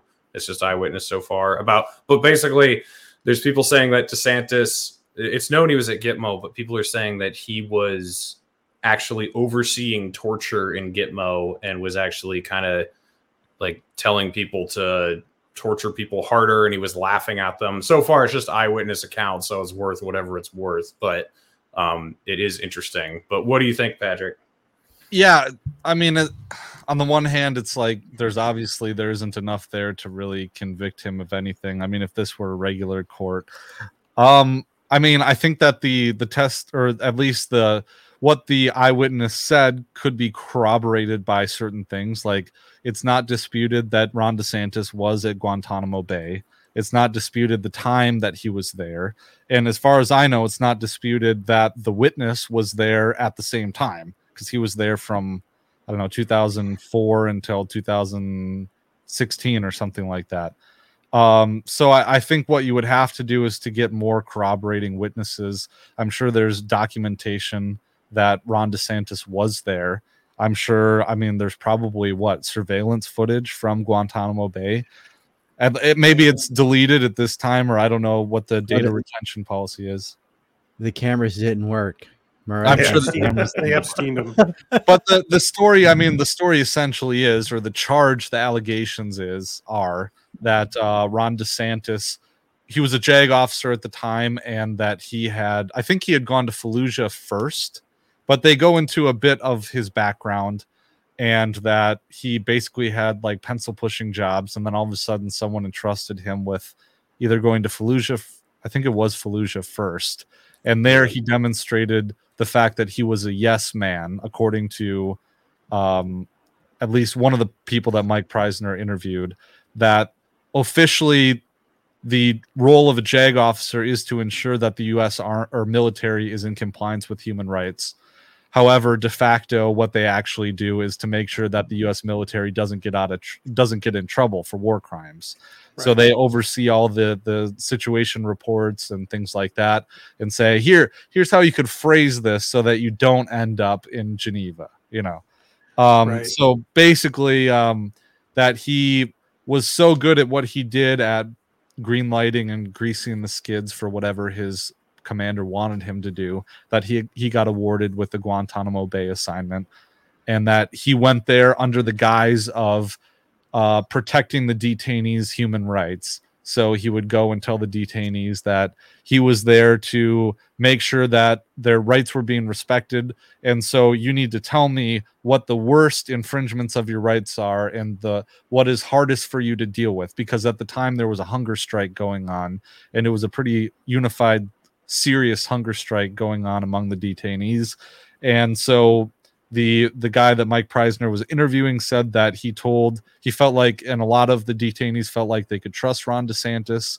And basically they told him that it was sleep deprivation that was the hardest thing to deal with. And so all of a sudden after they all confided in him they're the uh the jailers instituted policies that made it much harder for them to sleep like playing really loud music in the night throughout the night and things like that. One thing that i did find interesting in the interview is that uh i, I mansour i think his name was um he he mike led him with his questioning a little bit. It wasn't him that first mentioned the name desantis. It was mike that first mentioned the name desantis which is just as an attorney it's just it's something that i think about leading the witness. leading the witness. And and i think uh, you know a jury would definitely Part of key me, into that. Part of me, Pat, that would like to think that one of the brothers yacked up Ensure all over DeSantis's uniform. yeah. You know? yeah part of me too. Or, That'd be or a good- they threw feces at him. It'd be a fun gag at a campaign event when he does run, show up with a bunch of Ensure bottles, and spit, spit it at him. oh jeez. Doesn't it suck that this is our choices again? Yes, it does. Because It's why, like, Ryan? if- Wh- if Where we are we? don't have a break in the media, we're always going to get clowns. You can't. We're I mean, so we far have in our own end zone. Yeah, I That's know. We one- have that's the our the Rand Eric? Pauls, the Masseys, the Gabbards. It's one of my favorite stuff. Dawsonisms. Yeah. Dude, you, you got to hear the Texas speech because I went down a whole list of we're so far in our own end zone things. But, yeah, MT, MTG is looking incredible. We're so far in our own end zone. yeah. Herschel Walker is like that's Oh, today, right? Literally in our end zone, Ryan. like you know this is how how bad is it well you know about half the country is like biting tooth and nail hoping herschel walker oh. becomes the senator just to save us Walker Feder, Fetterman 2024 bipartisan end zone shit. why not you know And it's just like Fracking and abortions, you know?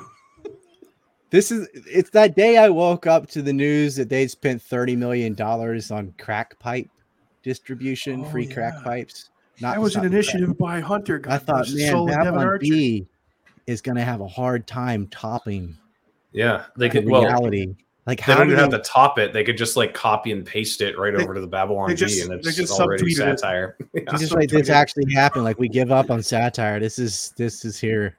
There you you go. know, That- Kamala. Harris, just any speech she's ever given, Oh, yeah. you can't, in the most sardonic way, ever match the significance of the passions of time or Ukraine is a big country or mm-hmm. any of his the Kamala isms. She makes George Bush seem like an intellectual giant. Yeah, dude, I remember like when George W. Bush was the dumbest thing in politics, and then after him it was Sarah Palin, and then after him, it, uh, then after her it was Trump, and then after him it was Biden. And it, once we got to Biden, I was like, we can't go any lower. Like this is the bottom. Oh no! And then we had Fetterman. Jean-Pierre- yeah, that Jean Pierre, what's her face, on, the man. fucking press secretary. I thought Oh, that's yeah, that's got to be the bottom. She's Yeah. got to be the bottom. But then there's Nope. Fetterman. Well, Dr. Yeah. Levine, I might add Dr. Frankenstein. I mean, Dr. Levine. We Dr. Dr. Frankenstein in the She's community talking about bad, puberty though. blockers. She's She- pretty bad, but man, So, Fetterman. Se- Senator It's me, Senator Paul, it's me. Hello, good night, everyone. Just uh, Senator Paul, are you thinking about throwing your hat in the ring for the presidential race now that this could be a wider primary field? Well, it's certainly something I'm thinking about. I mean, when I'm doing my lawn care and my trimmings sometimes violate the nap and I aggress my neighbor with the bark mulch, I say maybe I should be president. But obviously, I'm very happy to be here and I'd rather be down in Guatemala giving free cataract surgery to some of the believers down there. I'd like I'd like to see Rand run. It'd be it'd be good to get him in there, but he Oh God! I got a scenario though. This is imagine January, the Republicans get in, and then they bring in, like Rand Paul said, we're gonna get answers about Fauci's royalties and so on. If they get any kind of consequence for Fauci, imagine putting that little goblin in jail. You That would be could have a nice. president. You could have a President Paul. If he Good. if he gets Fauci, he wins. Because DeSantis' big thing is he wasn't as bad on the virus, right? His other Right. thing is he's kind of gone against big tech. Trump didn't do that until he got personally banned, right? But Right. Ron Paul can be like, "Oh, you're, oh yeah, yeah, you tax Disney, um, okay, and you only shut down in the beginning. Well, Fauci's in prison, bitch. yeah. It's just like it's just all- it, it would never end. I mean, he would just have to. Someone would have to like put those thug life glasses on them everywhere, every With- with the video. joint. whatever. Well, Fauci's also, in Ryan, jail. And, and they, you know, DeSantis didn't talk about the puberty blockers down at the Magic Kingdom. They're handing them out there like Pez candy, Pat, and I have a problem with that. Yeah, dude, I'd love to see Rand Paul make a. I'd love Yeah. to see uh, the Phoenix with Rand Well, Paul. You know, like rise from the ashes again. Let's war game it a little. You're going to have Haley up there, who's neocon PNAC trash. You're gonna have Pompeo. Oh, the who's- Icky Nicky, yeah, you're going to have the have one that does Pompeo. Bukake in the Knesset. Ah, oh, that, that's that's dark. That's dark. You're going to have Oh, Pompeo, you haven't seen my Icky thing? who's ne- I haven't. Who's neocon Uh, trash? you, you need to see the BitChute only Dawson videos. oh my. Oh, God. my. That'll be Yeah, my. I'm not uh, sure I want last- to watch that one. To That'll be be my last big drinking night before I go on the sober train for six months on January 1st. Just first. call it a Icky Nicky. I'm doing that again. I Um, quickly run to BitChute over here. I want to see that. now. Um, we have a Christmas but version coming out. Hey, uh, what? we got a request here, Eric. who's that? Dry owl. Dry owl says Eric in a drum. Oh, I'm reading the teleprompter like Brandon. Now say you didn't shower with your daughter. End sentence. Pause. New sentence.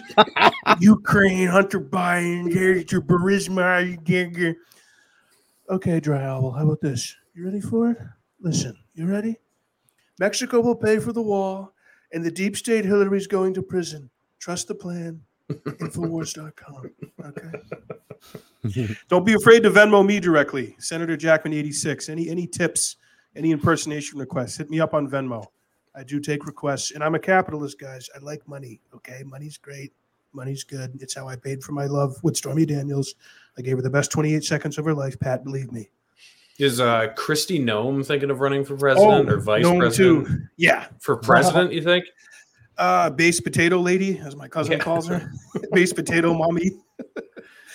Well, that, that's the thing I wanted to ask you guys too, Pat. I don't know if you saw this. Uh, Pasta, who you had on recently, read, and Mike and I have had him on. Pasta Jardulo of the Convo Couch and AM Wake Up. Uh, he's doing a panel with Clint from Liberty Lockdown, Dave Smith, and Jimmy Dore, and he's kind of looking to create some synergy between liberty-minded people and then you know based progressives who are truly anti-imperialism and good on civil liberties. So, what do you think about that? Well, I think it's awesome. I mean, I, I think we need more of that synergy. And I know there's obviously there's some people that disagree with that, but I think that of of all of the people in the anti-war crowd out there, base progressives are I mean, frankly, they're better than people on the right. Now, on other policies, they might not be better or they might be worse. Um, but I mean, I'm looking at the anti-war movement and it's people on the left that are better. They're just better. You should clarify that that, that there's like a hundred of them. Yeah, Like- there's not a lot of them, Yeah. but they are just in my. Well, yeah. Jimmy's Jimmy's good. Jimmy Dore is good. Uh, I don't know if Pasta considers himself on the left, but he's really good on the issue. He's big on election integrity, which he gets a lot of flack from uh, the left about, but he's very consistent about that. And then obviously we mentioned Mike Prysner, Empire Files, Abby and Robbie Martin.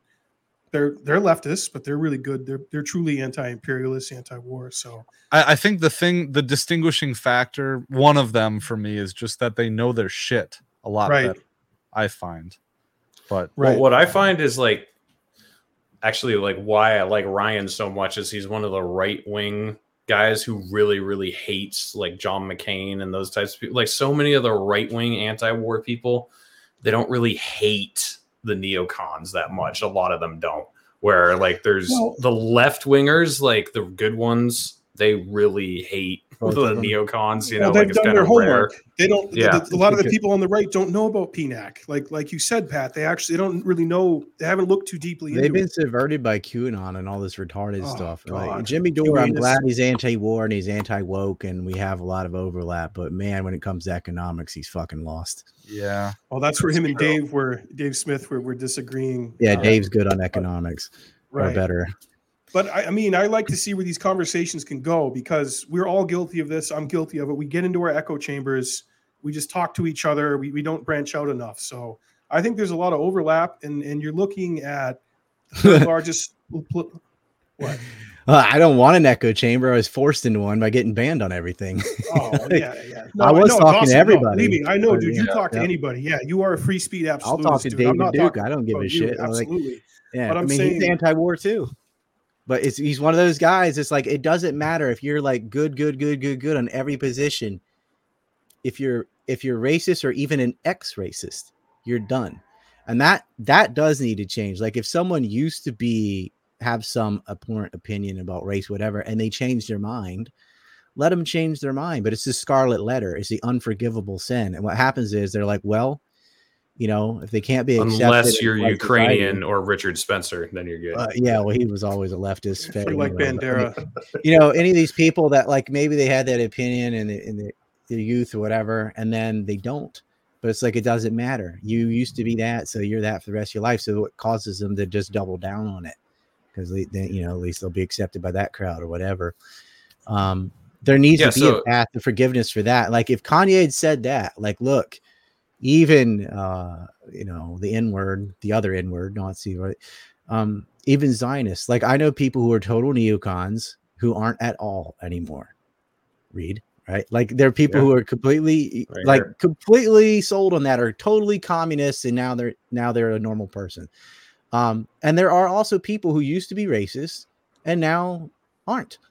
But no, that that follows them around forever. And the thing is, like, if these racists were allowed on free speech platforms and had some dialogue, that would cure it for most Right. of them. They have dumb ideas because they haven't heard better ideas.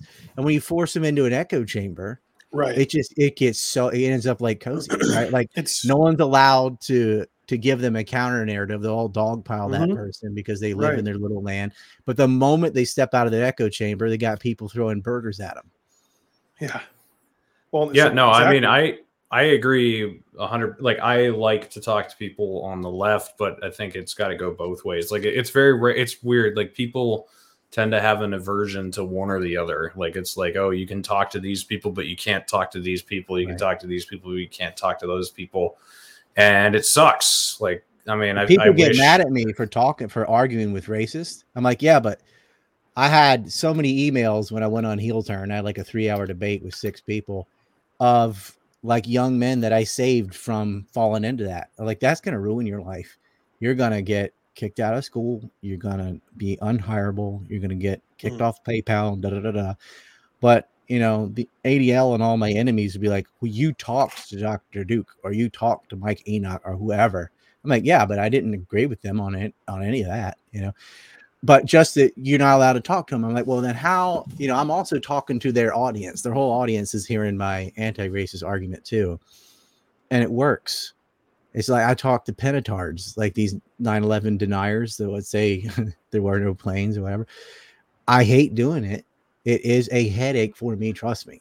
But in doing so, it switched a lot of people. Like you got to have dialogue with the people you disagree with, yeah. and they don't allow. There's just some things like, no, you, you're platforming that person. I'm like, no, I'm not. They're saying their idea. I'm usually on their show anyway. Well, they're assuming you co-sign everything that they believe, and we run into this oh, read just because you Yeah, talk yeah. to somebody or you've met someone or had a picture with somebody, you automatically believe everything that that person believes and they've ever said in their life.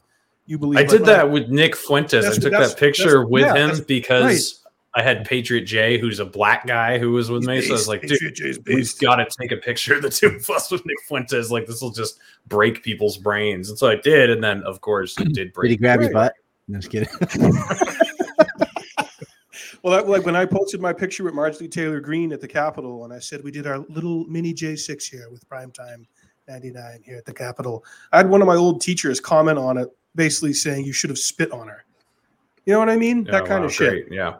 So I posed for a picture with MTG, and you know I, I believe everything she does. It's just pe- people are, it's tough, man, to break through, but it, it's important. that The, the point I'm trying to drive home here is I like to see, like you said, Pat, what they're what they're going to be doing. Libertarian Party is the third largest national party in the United States.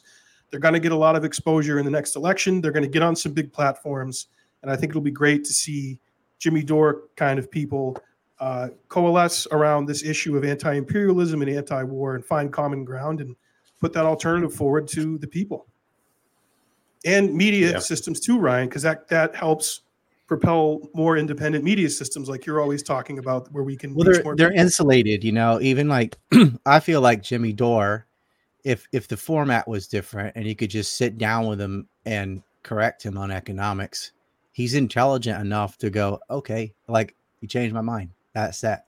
Same thing with tim pool. Like if i could sit down and tell him how retarded he is on the american civil war right? I think he would it would just he's not like so egotistical that he just can't be wrong he'd be like all right i didn't know any of that and now you changed my mind right but the kind of people that really need to talk to these kind of people have no access to them. They're surrounded, you know, they got a little mm. posse They're in a on their show. They're, They're, all bubble. liberals, you know, or whatever. They're all whatever the brand is, and they don't let anyone inside. Same thing with Joe Rogan. Like Jamie makes his guests. Jamie's a hardcore liberal. All the guests are liberal.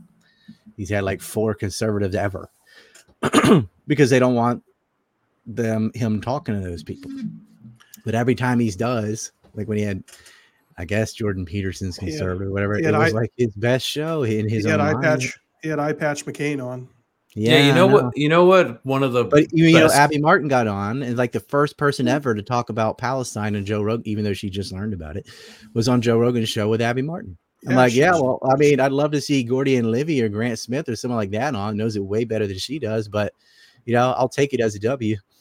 But because definitely- she's on the left, she was allowed to talk to Rogan. The the you know the anti-war left can talk, but he's not going to have Grant Smith on his show. But can you imagine? Can you imagine, or like Scott awesome. Horton or or or me, like We, we talking of to Rogan about these wars.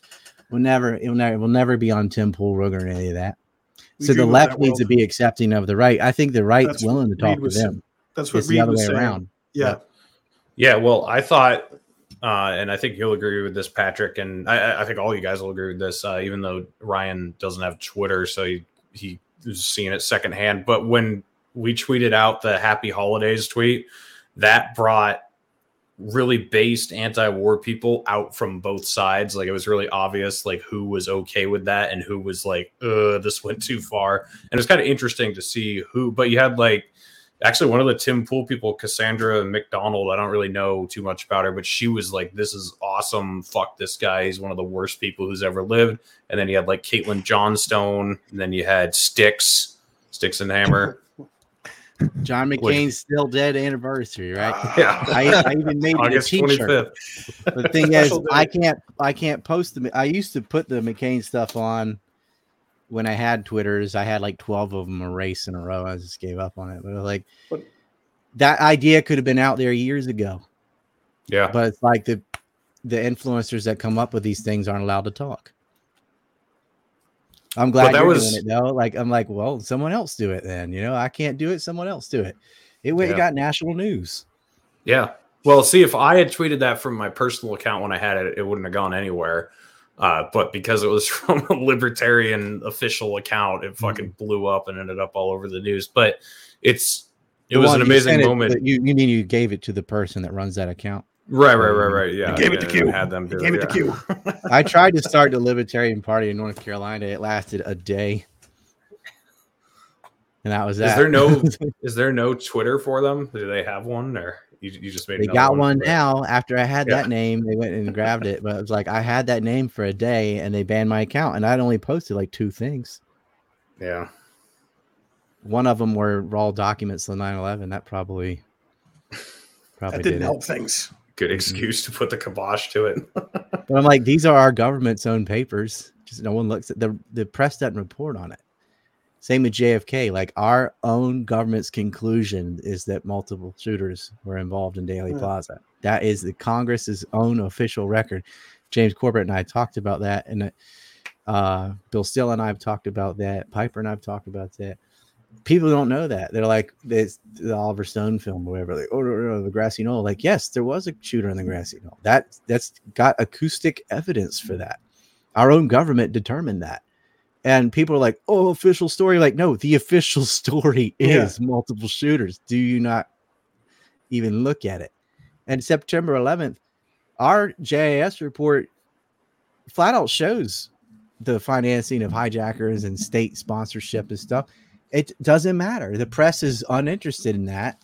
And the alternative news is afraid to touch it basically because Alex Jones made it, you know, covered it in so much retard sauce that no one wants to be associated with 9 11 truth because it's a bunch of, you know, Richard Gage types. And so no one wants to to lay down with uh, the retards on that. You know, it's kind of like the QAnon. They're they're very against election fraud and stuff, but you get people like Jack Posobiec or whatever saying, "Yeah, was a big shootout at a server farm in Germany." no, there wasn't. It was not. Like you're Dude, the exaggerating. worst. They just did this. They tried to build a, a bridge between Epstein and Balenciaga, um, through Rachel Chandler, and I'm like, she doesn't work there. Like, yeah, she was involved in Epstein, but and there is a bridge to Balenciaga, but that isn't the one. They get everybody barking up the wrong tree, and it ruins it for everyone else. But again, this is because of the people running social media. They decide who's on, who's off, and whose volume's up and whose volume is down. Free speech should be an inalienable right, as it's written in the Bill of Rights. Everyone should be allowed on social media who's not breaking the law. And you shouldn't have a dial turning things up or down. It should just be even. I don't think we'll ever have that though. So, uh, Ryan, I think I sent it to you. Did you see who the? So obviously, um, Elon had Matt Taibbi tweet all the stuff out. Did you see the other person that he leaked the information to? Was it Bari Weiss? Bari Weiss. Oh man, I need to replay the woodshed. Can I give you the like 20 minute one of that seven hour one and you can play it whenever? Yeah, just send it That- to me. I'll that put it girl, up. I think she has this longest or second longest woodshed. I'm gonna have to start on the cozy people today since they banned me. I told them like, uh, y'all haven't seen me be nasty yet. You don't know what woodshed Ryan's is. like, I'm being, I'm being nice. I was being nice. I'm being nice. I defended Ye and Fuentes have been very nuanced when they did the right thing. Like, I don't think they should be banned. I don't think he incited violence. I don't think either one of them should be banned. I believe in free speech. I think it's completely unfair what they've done to Fuentes, kicking him off YouTube, kicking him off Twitter, kicking him off PayPal and everything else. Airplanes. Mm. That was because of a stunt he did. But like, they shouldn't be doing that to anybody who isn't breaking the law. And it's like you're just going to make him quadruple down on it. Like he's got this group of losers surrounding him, The great and he doesn't have an ability to get out of that because he's uh, shunned from everything else. And if you just given him a path, like just give him a Twitter, right? Now he'll behave because he doesn't want to lose that. Like financially, is I know he's lost. I mean, the dude was making four grand a stream four grand. Yeah. when he had a YouTube. Now, even with Kanye, he'll get maybe 20,000 live, you know, usually around five or six. Like, fuck, we used to get 15. I only had like 80,000 followers, uh, but we could get 15K live because it was on YouTube, right? You get rid of YouTube, fucking no one's watching Rumble or Odysee. Not really. No, yeah. Like, they're there. They've been, they're bigger than they used to be, but like, the standard person who wants to watch a video on their phone just go to YouTube app and watches YouTube. They're addicted to it. They have a monopoly. We should have antitrust laws. We should break them up or force them to obey the Constitution. Like you cannot, if these are your rules and this is your contract, you define hate speech by inciting violence towards these different groups, which it should just say toward anybody, and they don't incite violence toward any of these groups, then you cannot ban them for hate speech. But they do. Hate speech is just an all encompassing excuse to get rid of any content they disapprove of. Oh, you're conservative? Gone. You're libertarian? Gone. Oh, you you're talking about the Israeli state? You're out of here. Oh, you're not pro Ukraine enough? You're out of here. You don't. Yeah, you made a good point on COVID. You're back when you made a good point back when you got banned that it's not about section 230 it's about breach of contract because you It is. sign you sign a term of agreement and then they ban you for arbitrary shit sometimes Yeah. sometimes they don't even tell you why they ban Section you 230 is one of these things that went around with the Q charts and stuff too. Like Section 230 protects YouTube from being sued for the stuff you say. Like they're not liable for what all their users say, right? right So it's good for them to have Section 230. Otherwise, if they didn't, they'd ban everybody because it's like, well, if I'm not immune to what other people are saying, if I'm going to pay the price for defamation and stuff that other people say, then none of these people get to talk. They have 230 so that they can allow people to talk. The problem is the contract. They say, here's our terms of service, A, B, C, D, and one of them is hate speech, which is defined by advocating violence towards, and they list a bunch of different minority groups, doesn't include whites. Well, no one was doing that. No one's saying kill the such and suches or anything like that. But if you point out that, you know, the Israeli state bulldozes down homes, hate speech. You have Ahmed Tamimi on, hate speech. I had a video called Palestinians are people too. Hate speech, right? you have a video criticizing Maxwell and Epstein for raping kids. Oh, you're bullying. I mean, the Yeah, we got- eric and i got a video removed on uh, kyle matovic's show for talking about epstein we got it was removed for bullying Yeah. i couldn't believe it They're like, well, we'll flag you for bullying. And because YouTube's also run by a bunch of pedophiles, they get butthurt when you go after pedophile rings. Like Twitter, pre Elon, you couldn't say the word groomer. Think about that. And like, and then lo and behold, you had hundreds of thousands of people sharing uh, underage porn and these giant DM rings on Twitter. Where they discovered it and got rid of it. There were journalists that were following that and like screaming into the wind. And finally, Elon's like, "Who are the ones we have to go after?" They're like, "Here's all the big ones. Cancel them." And he did. But I'm like, "Cancel them, prosecute them. yeah That's illegal." I mean, that ain't. I'm glad they're off Twitter, but they'll just move over to whatever, or they'll build a new one. They'll just go over to Meta and do it. They don't care about pedophiles on Facebook. We need to protect our children from the hormone blockers and the- these weirdos shaking their nuts at their face at transgender story time, which is just like pushing an agenda. It has nothing to do with reading books. You know, it's gotten to the point where parents are like, "Can eh, is my kid safe at school? Or are you going to go in?" They saw some of the crap they're being fed when they're on when the Rona theater was going around. They all had to do Zoom, and it's just CRT and all this crap and guilt. I mean, you send a kid to college, they come back dumber than they were before they left, and a nose ring and purple hair, and they're just totally indoctrinated. And it's gotten like that on universities, and it's that whole that adage, uh, the most intolerant wins, right? You Yeah. need to be intolerant. You need to be intolerant of shit that just shouldn't be, right? Don't be, oh, I'm gonna be open minded. Like, no, no, kids Yeah. can't consent. So you cannot change their sex or chop off their penis or any that. You cannot do that to children. You cannot sexually exploit children and you cannot protect the people who are doing that to kids. But they do. I mean, this is how deep in our own end zone we are. We have to argue about Yeah, it's an argument. prosecuting pedophiles. Shouldn't even be an argument. You know who ought to be castrated and put on hormone blockers? Pedophiles. Yeah. Patrick, have you guys dealt much with censorship over the Libertarian Institute? Like, what what's been the hot topics that you guys it, it hasn't, or have you No. like mostly flown under the radar? Or Yeah, for the most part. I mean, I we don't. I mean, at the institute, we don't do a whole bunch of like cultural commentary or or really touch that topic specifically so much. Uh, I know that Keith, of all of us, maybe Keith and Tommy are the ones who touch these topics the most. Uh, but I know like the core of our coverage is really foreign policy. It all Mhm. relates though, because these wars Yeah. create the conditions of uh, you know, serve or starve. Like a lot of Iraqis were Mm. selling their kids to rich Arabs from the outside because they didn't want them to starve to death from Clinton sanctions. half a million children starved to death, and they were selling their kids into sex slavery because at least they'll get to live. Yeah, it does. It does all relate. It is the war. Like it starts with the lie, and then it goes to the war, and then the war create obviously death, destruction, and all that. But it, it it destroys economies, which creates black markets for human trafficking, organ trafficking, mercenary soldiers, all this other shit derived from the wars, as well as the starvation and, and disease and things that wouldn't exist had there not been a war or blown up their infrastructure, or blow up their sewage treatment centers like we did in Iraq. but all that starts with the lie.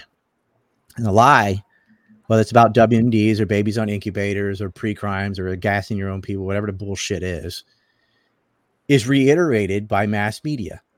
And our entire mass media is Zionist occupied. So, of course, they're going to lie and get us involved in wars with Israel's enemies in the Middle East. All that shit stops if you just tell the fucking truth. Like, without their ability to deceive, the evil has no power for the murder and rape and the rest of it that comes after. You have to strike the root. The truth will set you free, right? Well, tell the truth where? because it's not going to be on the three letter networks. These are billion dollar industries run by Zionists. That's not going to change. Social media was the only place. And now they're working with the FBI and stuff as we see. Like Elon needs to keep his promise for general amnesty. And I promise you, if he unbans everybody, just as quickly as we got rid of pedophilia, we could end all this shit in a month. If the truth got out, if the truth got out for even a fucking day, if you had five minutes to tell the basic couch potato, Sally, soccer mom, Joe Sixpack, what the fuck's going on in the world about Ukraine, about any of these conflicts, just sit down and go, they had a coup in Maidan and just walk through, right? It's take if they would just do that once, we wouldn't have these fucking wars. No, we wouldn't have sanctions starving kids. Show the pictures of the babies in Yemen with the ribs poking out uh, in their little diapers and stuff, their bones just wasting away. That shit would end if people saw it. But it's out of sight, out of mind. They don't cover it. We could if we had free speech. I'd be doing that every day if I have a Twitter. I would find a new picture of babies starving in Yemen and going, This is going on in Yemen. Day, whatever. You know, just keep that number bigger. Still being ignored, still being ignored, still being ignored. That's why I'm not allowed on these things. But I realize you have to show people. You can write about it all day. The problem with people, the disconnect with pe- low IQ people lack imagination, right? That's why they have no spatial intelligence. So they, and it, a lot of this is because the way we're raised is TV and Netflix, whatever. They see everything and they're never exercising their imagination. They're not reading a book and imagining the whole thing in their head. It's just given to them from the screen, from their cell phone, from the TV, from whatever, right? So the sad thing is, when you're talking about starvation in Yemen, to use my example, you have to fucking show them kids with their eyes sunk in and the ribs poking out and desperate mothers and stuff. They have to see it. You have to see Palestinians with their legs blown off and stuff. And then the, that's like, wake up call, motherfucker. Yeah, you're doing that. You're paying for that. Get right. pissed off about it. Because if, if they just hear, oh, you know, a bus blew up, 65 people died, it's like the Joker said in Batman, they don't bat an eye because they can't see it. Like when you or I hear that, we're like, holy fuck, that's 64 families that are missing children. Like it really mm-hmm. hurts. It really sinks in because we have the ability to put ourselves in someone else's shoes. How do you do that? You do that through your imagination. I don't mean creativity. I mean, imagine like, okay, what if I was there and, and a bus blew up and my son was dead? Like, it's horrifying. hits you right there. But people who lack that skill, you have to show them. And like uh, I'm like, I don't. You can write all these articles, great. It's good talking to each other. But if you really want to affect the masses, show them photographs of what's going on, then write your article. Because that man, if they knew, if they, I don't think people in America are just immoral and heartless. I think they're ignorant if they were able to see the shit the media will not let you see, like look at the horror. Look at check this out. What's the one horror you can talk about that you see endless photos and films of? It's considered the most evil thing in the world, right? The thing that happened in World War II. They show you those dilapidated bodies. They show you those pictures, and rightly so. Everyone condemns the Holocaust as they ought to. But why aren't we seeing that? with the two Yeah. million people we killed in Vietnam, or the you know, like Yeah. why don't we see that? We Yeah. never see the pictures. If Some guy took a picture of coffins with American flags draped over it and got fired for just showing the boxes because you know there's bodies in there, right? They don't see what we're doing. A little bit of pictures got leaked out by people like Sy Hersh on Abu Ghraib, the most mild stuff. And guess what happened? The whole world turned against the Iraq War. Everyone agrees the second Iraq War was the worst. Why? Because photos went out of Abu Ghraib. They saw it. Look at Iraq War One, just as horrible. Highway of death, starvation. Sec- they didn't see the photos because the internet wasn't around in '91, and so everyone supported that. The second war came out. Early internet got the photos out, and people opposed Bush's war, and that's Yeah. why they couldn't get boots on the ground in Syria because they saw it. So now they decided, hell no, we got to get a hold on social media too. We can't have people sharing pictures of children and stuff of what they're doing. Right. They even the video the Nazis put out in Ukraine shooting people to the knees and throwing naked bodies into ditches. They said that was the Russians doing it. No, it wasn't. That was Ukrainian Nazis that we paid for from Azov and Right Sector and others. They're the ones that were doing that. That's why they went back to Bucha because after Lehman, they these people were so stupid. They, their cell phone cameras came out. The Russians captured them, got the video footage. Like, look at what they did. Look at what they did. Did they play that on any of the networks? Fuck no. Did they allow it on Twitter? No. Like, there's no way to be on YouTube or Facebook, right? Twitter has to change. And I'm telling you now, man, if we get free speech, it is over for the neocons, for the pedophiles, for this evil, fucking corrupt demonic cabal, whatever you want to call it. They have no power without deception. Perception. Deception. Yeah. as well. Perception, Per- perception, perception by deception. Right. Like exactly. that's what they do. The father of lies, John 8, right? Like John 8 44, right? You they can't tell the truth for there is no truth in them. And it's always screaming and pain and they as they beat you. They always accuse others of what they're really doing themselves. You got to hear the Texas speech because I went all in. I'm going to read it to maybe to Amen. yeah, it's fucking good. The audio recording was kind of shit, so I'm just gonna read the same thing verbatim. But like this, is how low tech I am. I just Well, you know, No, it. you hear, hear me at home, Ryan. That's it, dude. We all feel that, man. And dude. You stop the lies, you stop it all, and it all starts with media. I'm like, give me my fucking wings, you know, give me my Twitter back, and we'll fix this. Because if I'm back, means everybody else is back. You know, and like that that's why it reads banned. That's why I'm banned. It's why you're you're probably gonna get banned or whatever. You know, like if the ones that are really a threat to the system are the first to go. And that mean uh, there are other people who are still a threat to the system that have gotten through the cracks or whatever. Like that's all we have left though. But man, if they brought him back, you know, just imagine if YouTube, if we just had free speech, they wouldn't be able to get away with lying to everybody about every conflict. We can't just rely on like Glenn Greenwald and like the few people out there are willing to tell you the truth. Like it ought to be everybody, but they Mhm. don't let us talk. Yeah. Well, that's why you got to find cracks through the system, like certain Libertarian Party affiliate accounts. It's the only way to get it I out there. I sneak really like the there. one from New Hampshire. Yeah, uh, they're it's pretty based for some reason. Yeah. we like Yeah. the, we like the Libertarian Institute too. They, they're very fine people over there. They do great work. Antiwar.com it was a godsend. Like early, I think I said this before we were recording. Like Justin Raimondo did so much damage to the system. He was talking about the Office of Special Plans and Douglas Feith and stuff before people in the Pentagon even knew what it was. I mean, that guy was on top of. He predicted the whole Ukraine conflict before he passed away. He goes, This is the future of war and what they're doing. He he talked about the oxide poisoning and stuff. He talked about the coup. Like I miss him. I really he was really a thought leader. And he was the chief editor of antiwar.com. And you know, it's like I was like, we still got Scott, you know, like at least Scott Horton. Like there's a lot of Jim Lobe. There's so many great raiders on, on antiwar.com, but let's not shit ourselves, dude. Justin Raimondo was here and everyone else is around here. Scott Horton is to be protected at all costs. He's up there too, you know, and so is you know, so is Scott Ritter. And I know what people criticize him for, but if you know what that actually was, it's not what people think it was. But even if he had done the things he's accused of, which he didn't, uh, it doesn't make him wrong on Ukraine. Like It's just like I mean, this guy's a fucking serial killer and belongs in prison where he is, but it doesn't change what he said in his manifesto. You know, Yeah. Yeah, well, I think that's a good way. That's a good place to fucking cap it off. I, uh, I, I, agree. fuck Lincoln. Is that what you said? yeah. Yeah.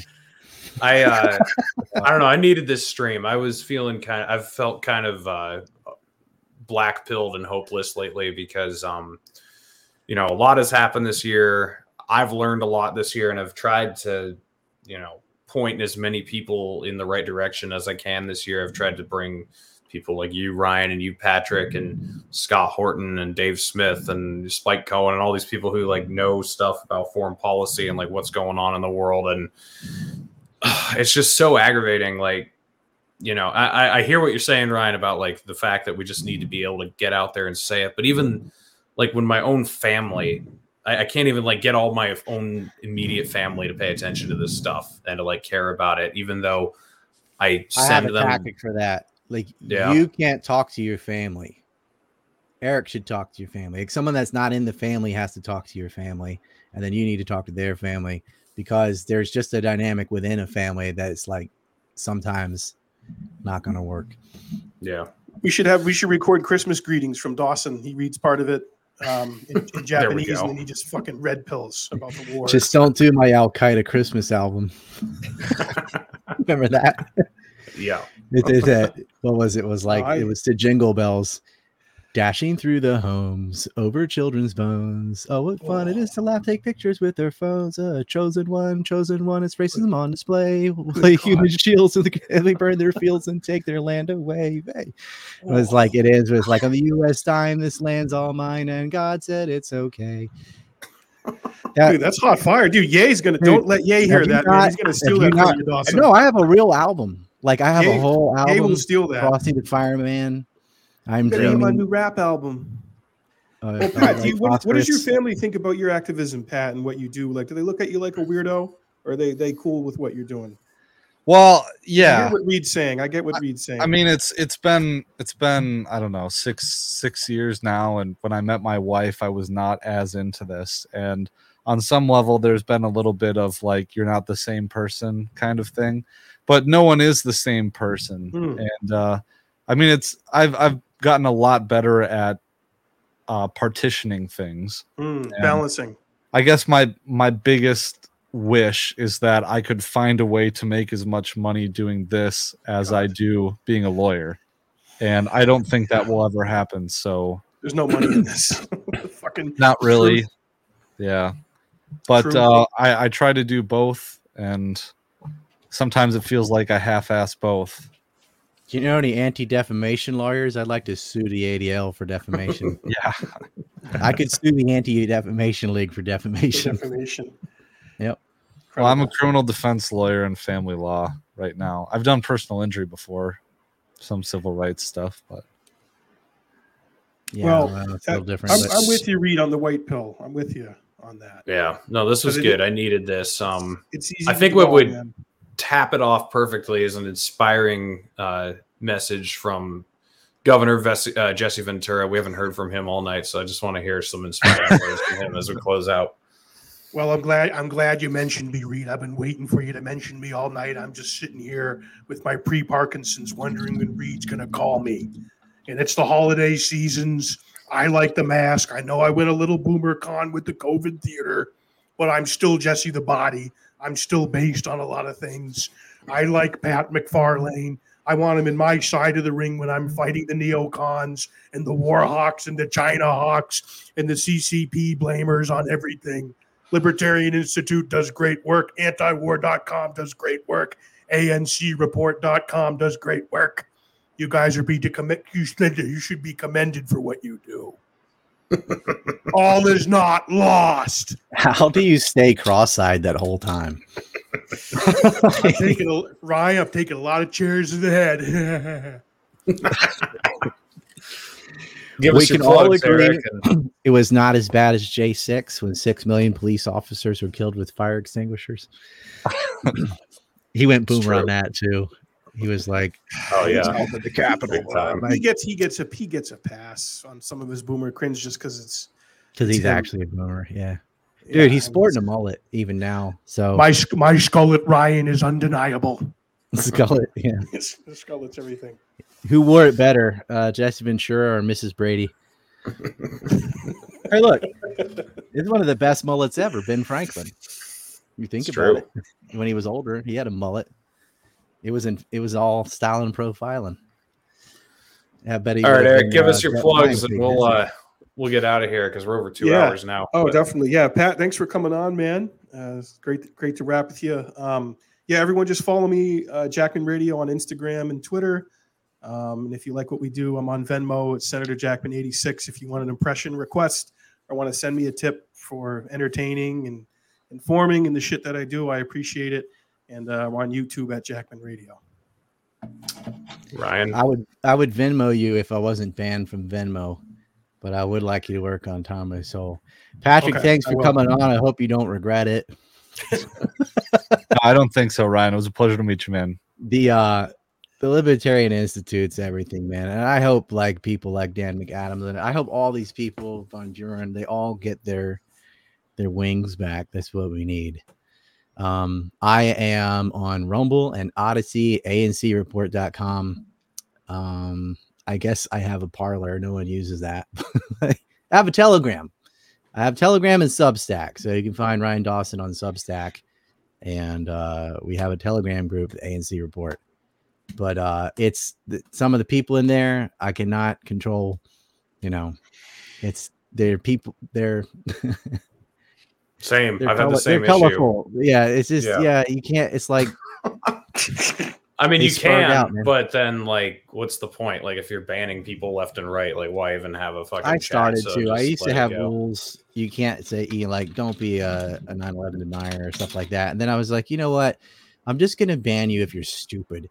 And uh, like, what's that? mean? I'm like, well, I'm judge and jury on that. It's my telegram, whatever. If you're saying stuff Yeah. is dumb, I can't deal with the headache. Just get the fuck out Hmm. of here. Yeah. Yeah. I might, I might start doing that because it's getting kind of out of hand in my fucking Telegram chat. Just put no Um, kook shit, and that's it. Yeah. Yep. Patrick. Yeah, well, thanks for having me on. It was good to see everybody. And uh, right now, the Libertarian Institute is having our winter fundraiser. So if you go to libertarianinstitute.org forward slash donate, you can get a bunch of really cool shit. Part of that is a um, one single run t shirt. Uh, so you better get them now before they're gone. It says Libertarian Institute, and whatever it is, we're against it. Uh, I just started my new show. It's called Vital Dissent, vitaldissent.com. I have a documentary series coming out about the uh, the bio- radiological weapons project that was a parallel program to the Manhattan Project, and there's some really sick shit in there about the plutonium injection experiment. So that's coming out relatively soon. But I think Is that what happened to McCain? part of it. Is that how the Pelosi was made in a pod? Uh, you see the book from. she's reading. I think everybody needs to get into Fed uh, by It's Dr. essential. Ron Paul. If everyone knew what was in that book, the world would be a better place. It let me just put it- All the good guys don't have a voice. And let me put it to you this way, Reed. Psychopaths get to talk. Give me a waterboard Dick Cheney in 15 minutes, and I'm confessing to the Sharon Tate murders. All right, guys, we're going to cap it off there. Thanks for watching, everybody. Final four horsemen for the year. Um, I've made uh, a couple announcements on some social media. I am going to be scaling back a little bit after Christmas, not quitting the show or anything, but instead of like two or three episodes per week, I'm probably going to be doing a few per month and just trying to really focus on uh, you know, more in-depth episodes here and there. And I'm also going to be trying to focus more on blue collar work and stuff because um, I feel like that's the community where I can really actually have a voice and really make a huge difference. So there are going to be a couple small changes coming up, but don't worry, I'm not going anywhere. And um, for anyone who I don't see for the rest of the year, Merry Christmas and Happy New Year. Thank you for watching The Four Horsemen. Woo!